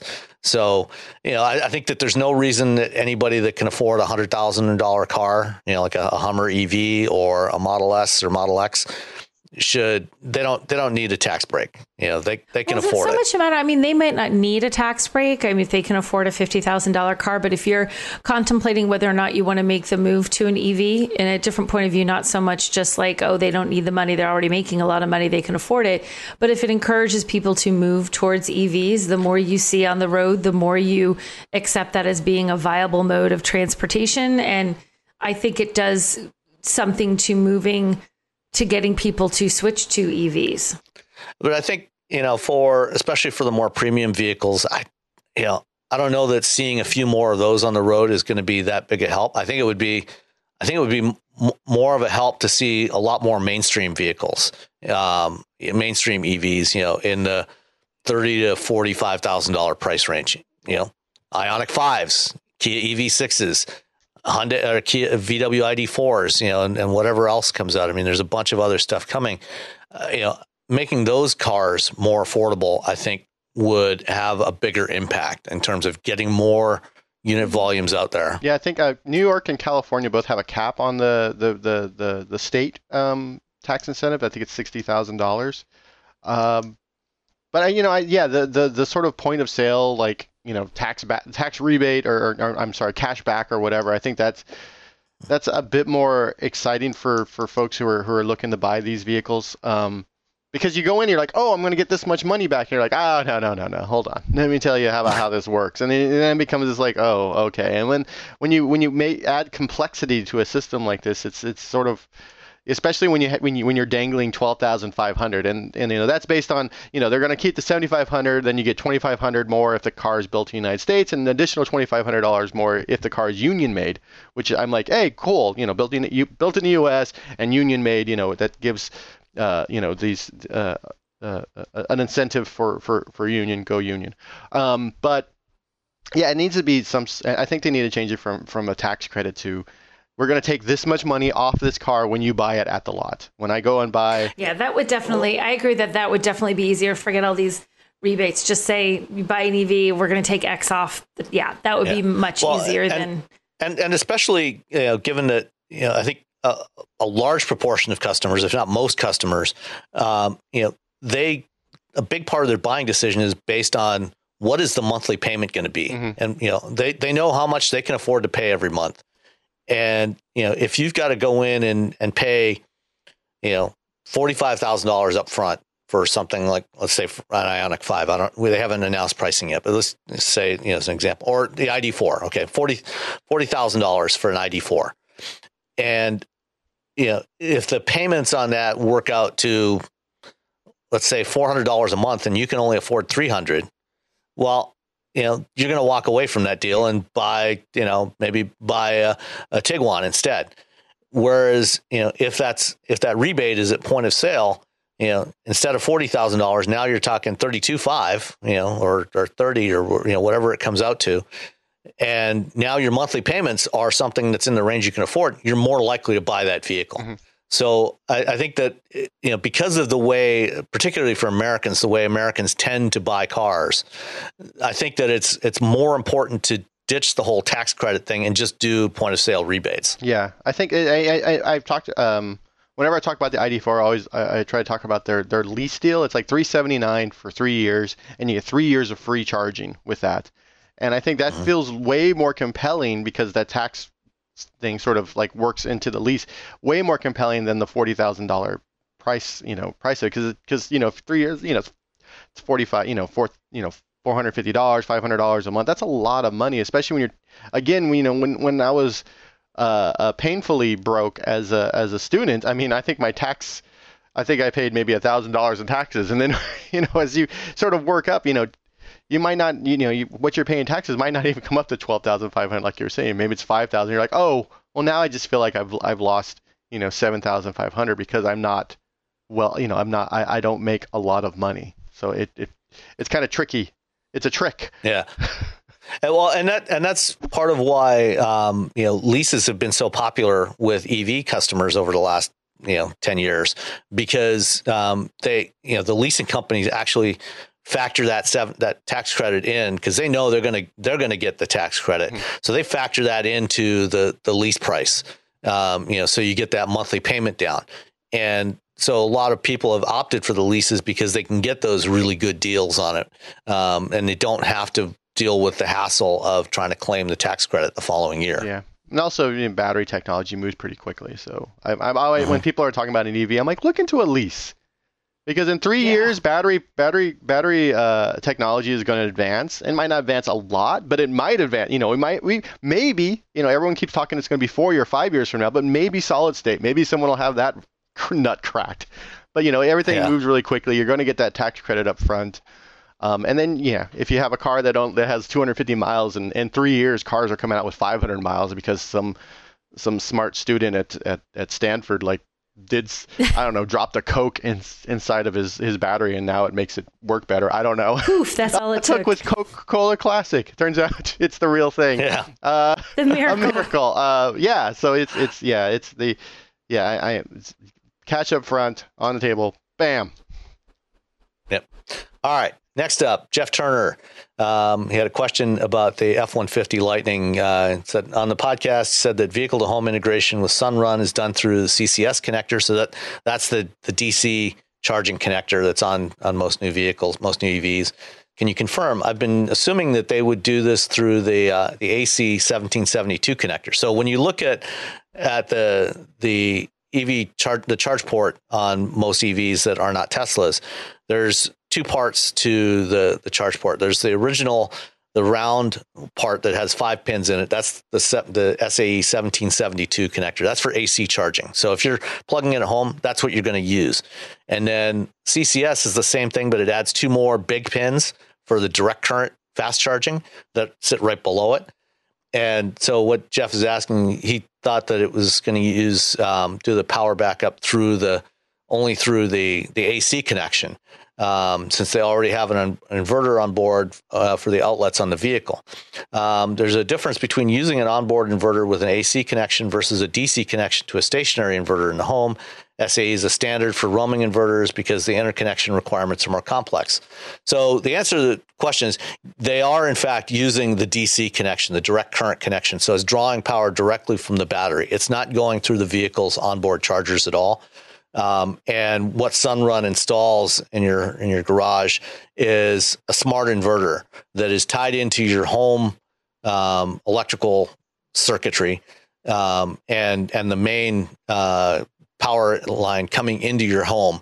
So it automatically detects if you have a power outage and it automatically switches over and it's drawing DC directly from your battery. It's not going through the inverter in the car uh, in, in the truck because it, it's it's more efficient that way. And then it does the it does the AC conversion in that smart inverter unit. Um, and that that is the way they're doing it. So it is in fact using the CCS connector. So if you're just a regular person, um, you just plug it in and it'll work. Yes, exactly. the short answer. Yeah, the short answer is if you just plug it in, it'll work. Don't worry about it. But yeah, this is, I mean, that's great information. Yeah. All right. Last one uh, from Jared uh, says, "Did you all ever have do the uh, how to test drive a car uh, on the show?" And I don't think we ever did. Uh, I think we've kind of dabbled a little bit in it, but like to get get your thoughts from both of you on um, you know what are some tips for test driving a car when you're going to purchase. My first tip is to get the salesman not to ride with you. Get kick him out of the car. Find some place that will let you just drive the car without the sales guy uh, in the back seat or riding next to you because they tell you things that may not be relevant to you and they're constantly chattering and just have you in the car and whoever you often ride with, whether that's your spouse or your kids in the back seat, put the car seats back there, put everybody in the way you would drive and get the salesman out. So you guys can just drive and talk to each other about what you like and what you don't like. Uh, That's that's my biggest things for test driving a car. Get rid of the salesman. Yeah. Get him yeah. out. Also, if you have the opportunity, if you have a a friend or a family member in your life who is really, really into cars and might be a bit of a contrarian, um, try to get that person to go along with you. And don't just do one drive of the car. Try to do like more than one. Do a couple. Come back later. Don't let them like suck you in. Like, well, if you stay here today, there's a guy on the lot who's been looking at this car. There's no guy on the lot looking at that car, by the way. Um, or or if, if there is, you know, unless you're buying something that's particularly rare or limited edition, There will There's be gonna- there's gonna be They'll another one. more. Yeah. yeah. So bring your like your sort of like car because it's so easy for and and, and I think all automotive journalists we all talk about this the idea where someone asks you hey would you buy this car? or I'm looking for this type of car. And they already have a car in their mind what they're going to buy. Yes. and if you don't say well well nah if you try to like talk them out of it they're they're just like eh. Still bring someone with you who will drive the car with you and be like well really? Is this really what you want? And and then kind of like kind of kind of curb your enthusiasm for this vehicle. Um, I think you know it's it, and and someone who can who can you know pop the engine and, and listen to it and, and tell you if like it needs a valve job or if it's about to throw a rod or if it's like you know there's there's yeah, always like, especially for a used car. Yeah. especially Yeah, for, for a used used car. Um, you know just just bring bring people with you, throw the person out. do multiple test drives. I also think that te- when you're saying do multiple test drives, if you lose someplace where the weather can be like it is in New England, where you have snow and junk on the road, if you can at all find a way to drive that vehicle in really crummy weather, if your timing works out, like if you're thinking of buying a car a year and a half from now, this winter, go drive it Yeah. In the winter. Like go to the dealership in the winter when it's snowy and say, you know what, I want to take it out when the roads are a little slick so you can see how it actually handles in slick weather.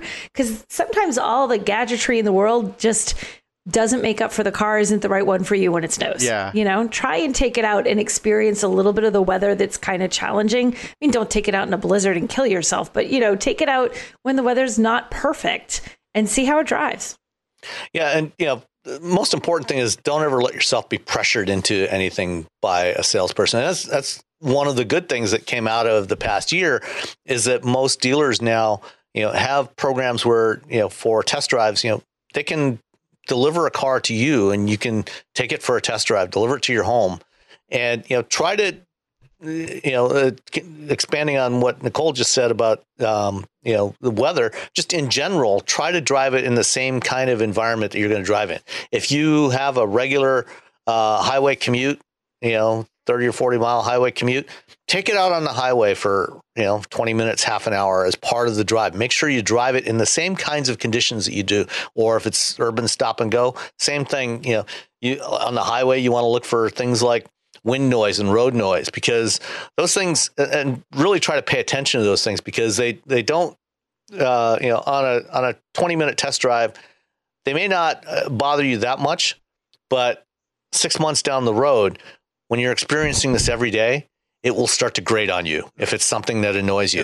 So really really think about those things you know Like, like take your, you know, toss your keys, your key and your wallet and whatever else you carry with you. Where would you put it in this car? Don't just walk Yeah. in, you know, with carry the stuff. If you're always carrying certain stuff, that you bring it with you. Where the heck are you going to put it? Like, live in that car the way you live with your own car. And I can't, I can't emphasize enough. If you have kids, get those kids in the car. I know the sales, some sales guys cringe at the thought. I've, I remember when my girls were little, like, uh, you're putting your, you know, dirty, sticky fingered kids in there. Yeah, because I'm going to buy this expensive vehicle. If I can't get my kids in their car seat in that back of that car and not feel like I whack my head on the door frame because the angle of it is just wrong with my kid in my car seat, like try it out with your kids, especially if you, the kids are little, because you're going to have to get in and out of that door if it doesn't open wide. You're going to have to be the one to finagle getting them buckled if they're at a point where they buckle, or just you know getting them into the car seat. That makes a big difference. And again, it's one of those things you think, oh, whatever, I'll get used to it. No, it'll drive you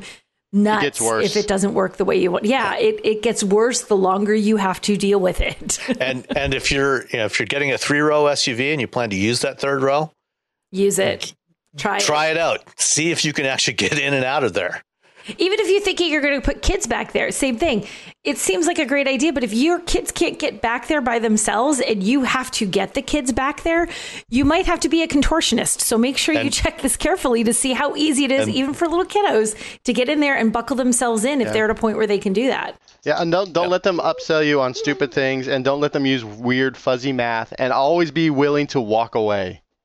Just be willing Yes. to They because there's a to- there's a lot of dealers out there, and they all want your money. So if you They tried to get my daughter to spend extra money recently when she purchased her first car to have it Simonized because cars aren't built like they used to be. I don't even know what that means. I kid you. It's like this undercoating they're built stuff. way better than they used Yeah. to be I know, he literally said, I, I laughed out loud. I went, oh, what? Simonized? He's like, oh, yeah. Do you know what that? I'm like, I know what that is. I just haven't seen anybody put it on a car since 1975. what the heck, dude? Uh, yeah, I've seen the, the I've had people they, they've did a thing where they put um they etch numbers onto the windshield and they're like, oh, this is a five hundred dollar thing. We're etching numbers, so if your car gets stolen, we can, it'll be easier to find. And we're like, I'm like, if the car gets stolen, I don't care because I have insurance. The car gets stolen, disappears. oh well, that's the end of that.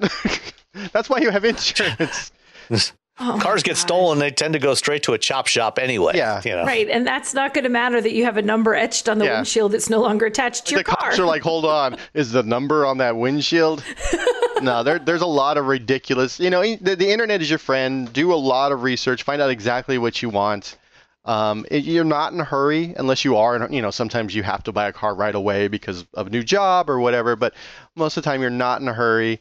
You know, take a take a month, take two months, take six months. You know, maybe drive the car you think you want to buy six months before you buy it because cars don't, new cars especially, don't change after a refresh or a new version for a couple years. So you have you have time. Right.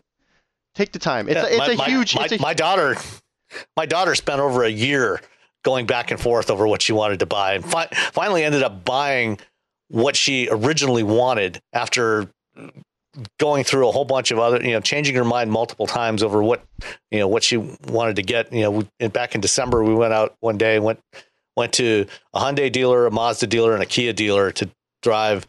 Um, you know, uh, the Ioniq Hybrid, a Mazda CX-30, and a Kia Seltos. And you know, she was gonna go for the Mazda, and then changed her mind, and finally ended up buying a Toyota 86, which is what she wanted in the first place. yeah.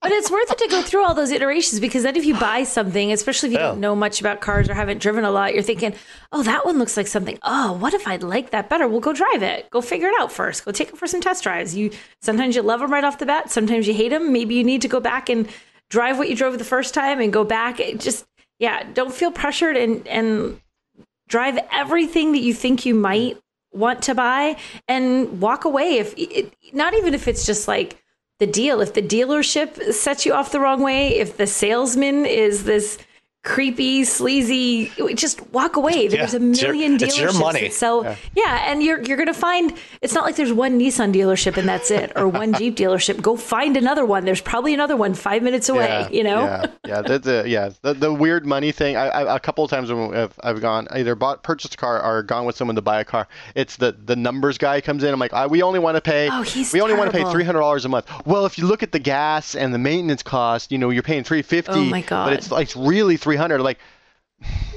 and you just have to like sit there and look at this person and say. I want to pay three hundred dollars a month. Well, and you just have to keep saying what you want. And if they, if they, again, if they're pressuring you, just walk out. And you can go to another dealership and say, "Hey, they did all this stuff to me," and they're going to be like, "Yeah, those guys are the worst," and they're going to try their hardest not to do those creepy things. They'll try to do other sleazy things, but they won't do those ones. And, and chances are, as long as you didn't make an offer that is, you know, absurdly low, if you walk away, you'll probably get a call a couple hours later or a day later saying, "Hey, are you still interested in that car? I think we can do a, bi- I think we can do a deal for you." a call, you'll get 180 Oh, yeah. calls. Like Well, it won't yeah. stop. You'll get a call, you'll get a text. They'll put up like a plane with a banner. Hey, Nicole, How you are you still interested in that car? Like it- It's- it- they're going to make sure they come back to you. I, I, I went to a dealer. We wanted to buy a Honda Civic hatchback. That's what we wanted. And we went in. They're like, "Oh, we don't have it, but we have this, or we have this, and we have well, we have this one, but it's this year, and we have this and this." And finally, it's like, "All right, well, we're just going to leave." And suddenly, they found the right, the, the the the correct generation of Honda Civic hatchback that we wanted at the price we wanted. And it was just like. Why did you? Why did we go? You just wasted everyone's time, including yours. You could have sold two cars in the time that you spent two Right. hours trying to talk me into buying, you know, something else. Yeah, that's that's the kind of nonsense that makes people hate dealers. You know, but if It you can if you can find a dealer that doesn't do that sort of thing, and and they they are out there, you'll you'll be a lot Yeah. better off. Search for the one that you feel right at. Go with a dealership that feels right for you. Even if your friends recommend another one, you walk into it, you hate it, find another one. Go someplace where you like the people you're spending all your money with. Yep. It- All right. I think that's enough for uh, for this week. Um, anything? Uh, any last thoughts you guys want to share this week? No, Uh, I have no other thoughts. I need coffee. That's my thought right now. So All right. well, thanks everybody for listening, and uh, if you if you like the show, make sure you uh, please give us a rating on uh, Apple Podcasts or anywhere else where they have podcast ratings to help people find us, and and we'll see you next week. bye. bye. Bye. Everybody in your crew identifies as either Big Mac Burger, McNuggets, or McCrispy Sandwich. But you're the Filet-O-Fish Sandwich all day. That crispy fish, that savory tartar sauce, that melty cheese, that pillowy bun. Yeah, you get it. Every time. And if you love the filet of fish, right now you can catch two of the classics you love for just $6. Limited time only. Price and participation may vary. Cannot be combined with any other offer. Single item at regular price. Ba-da-ba-ba-ba. Every day, we rise, challenging ourselves to work for what we believe in. At U.S. Border Patrol, Protecting our borders is more than a job, it's a calling. Agents answer the call, working together to keep our country and communities safe. If you're ready for a new mission, join U.S. Border Patrol and go beyond. Learn more at cbp.gov/careers.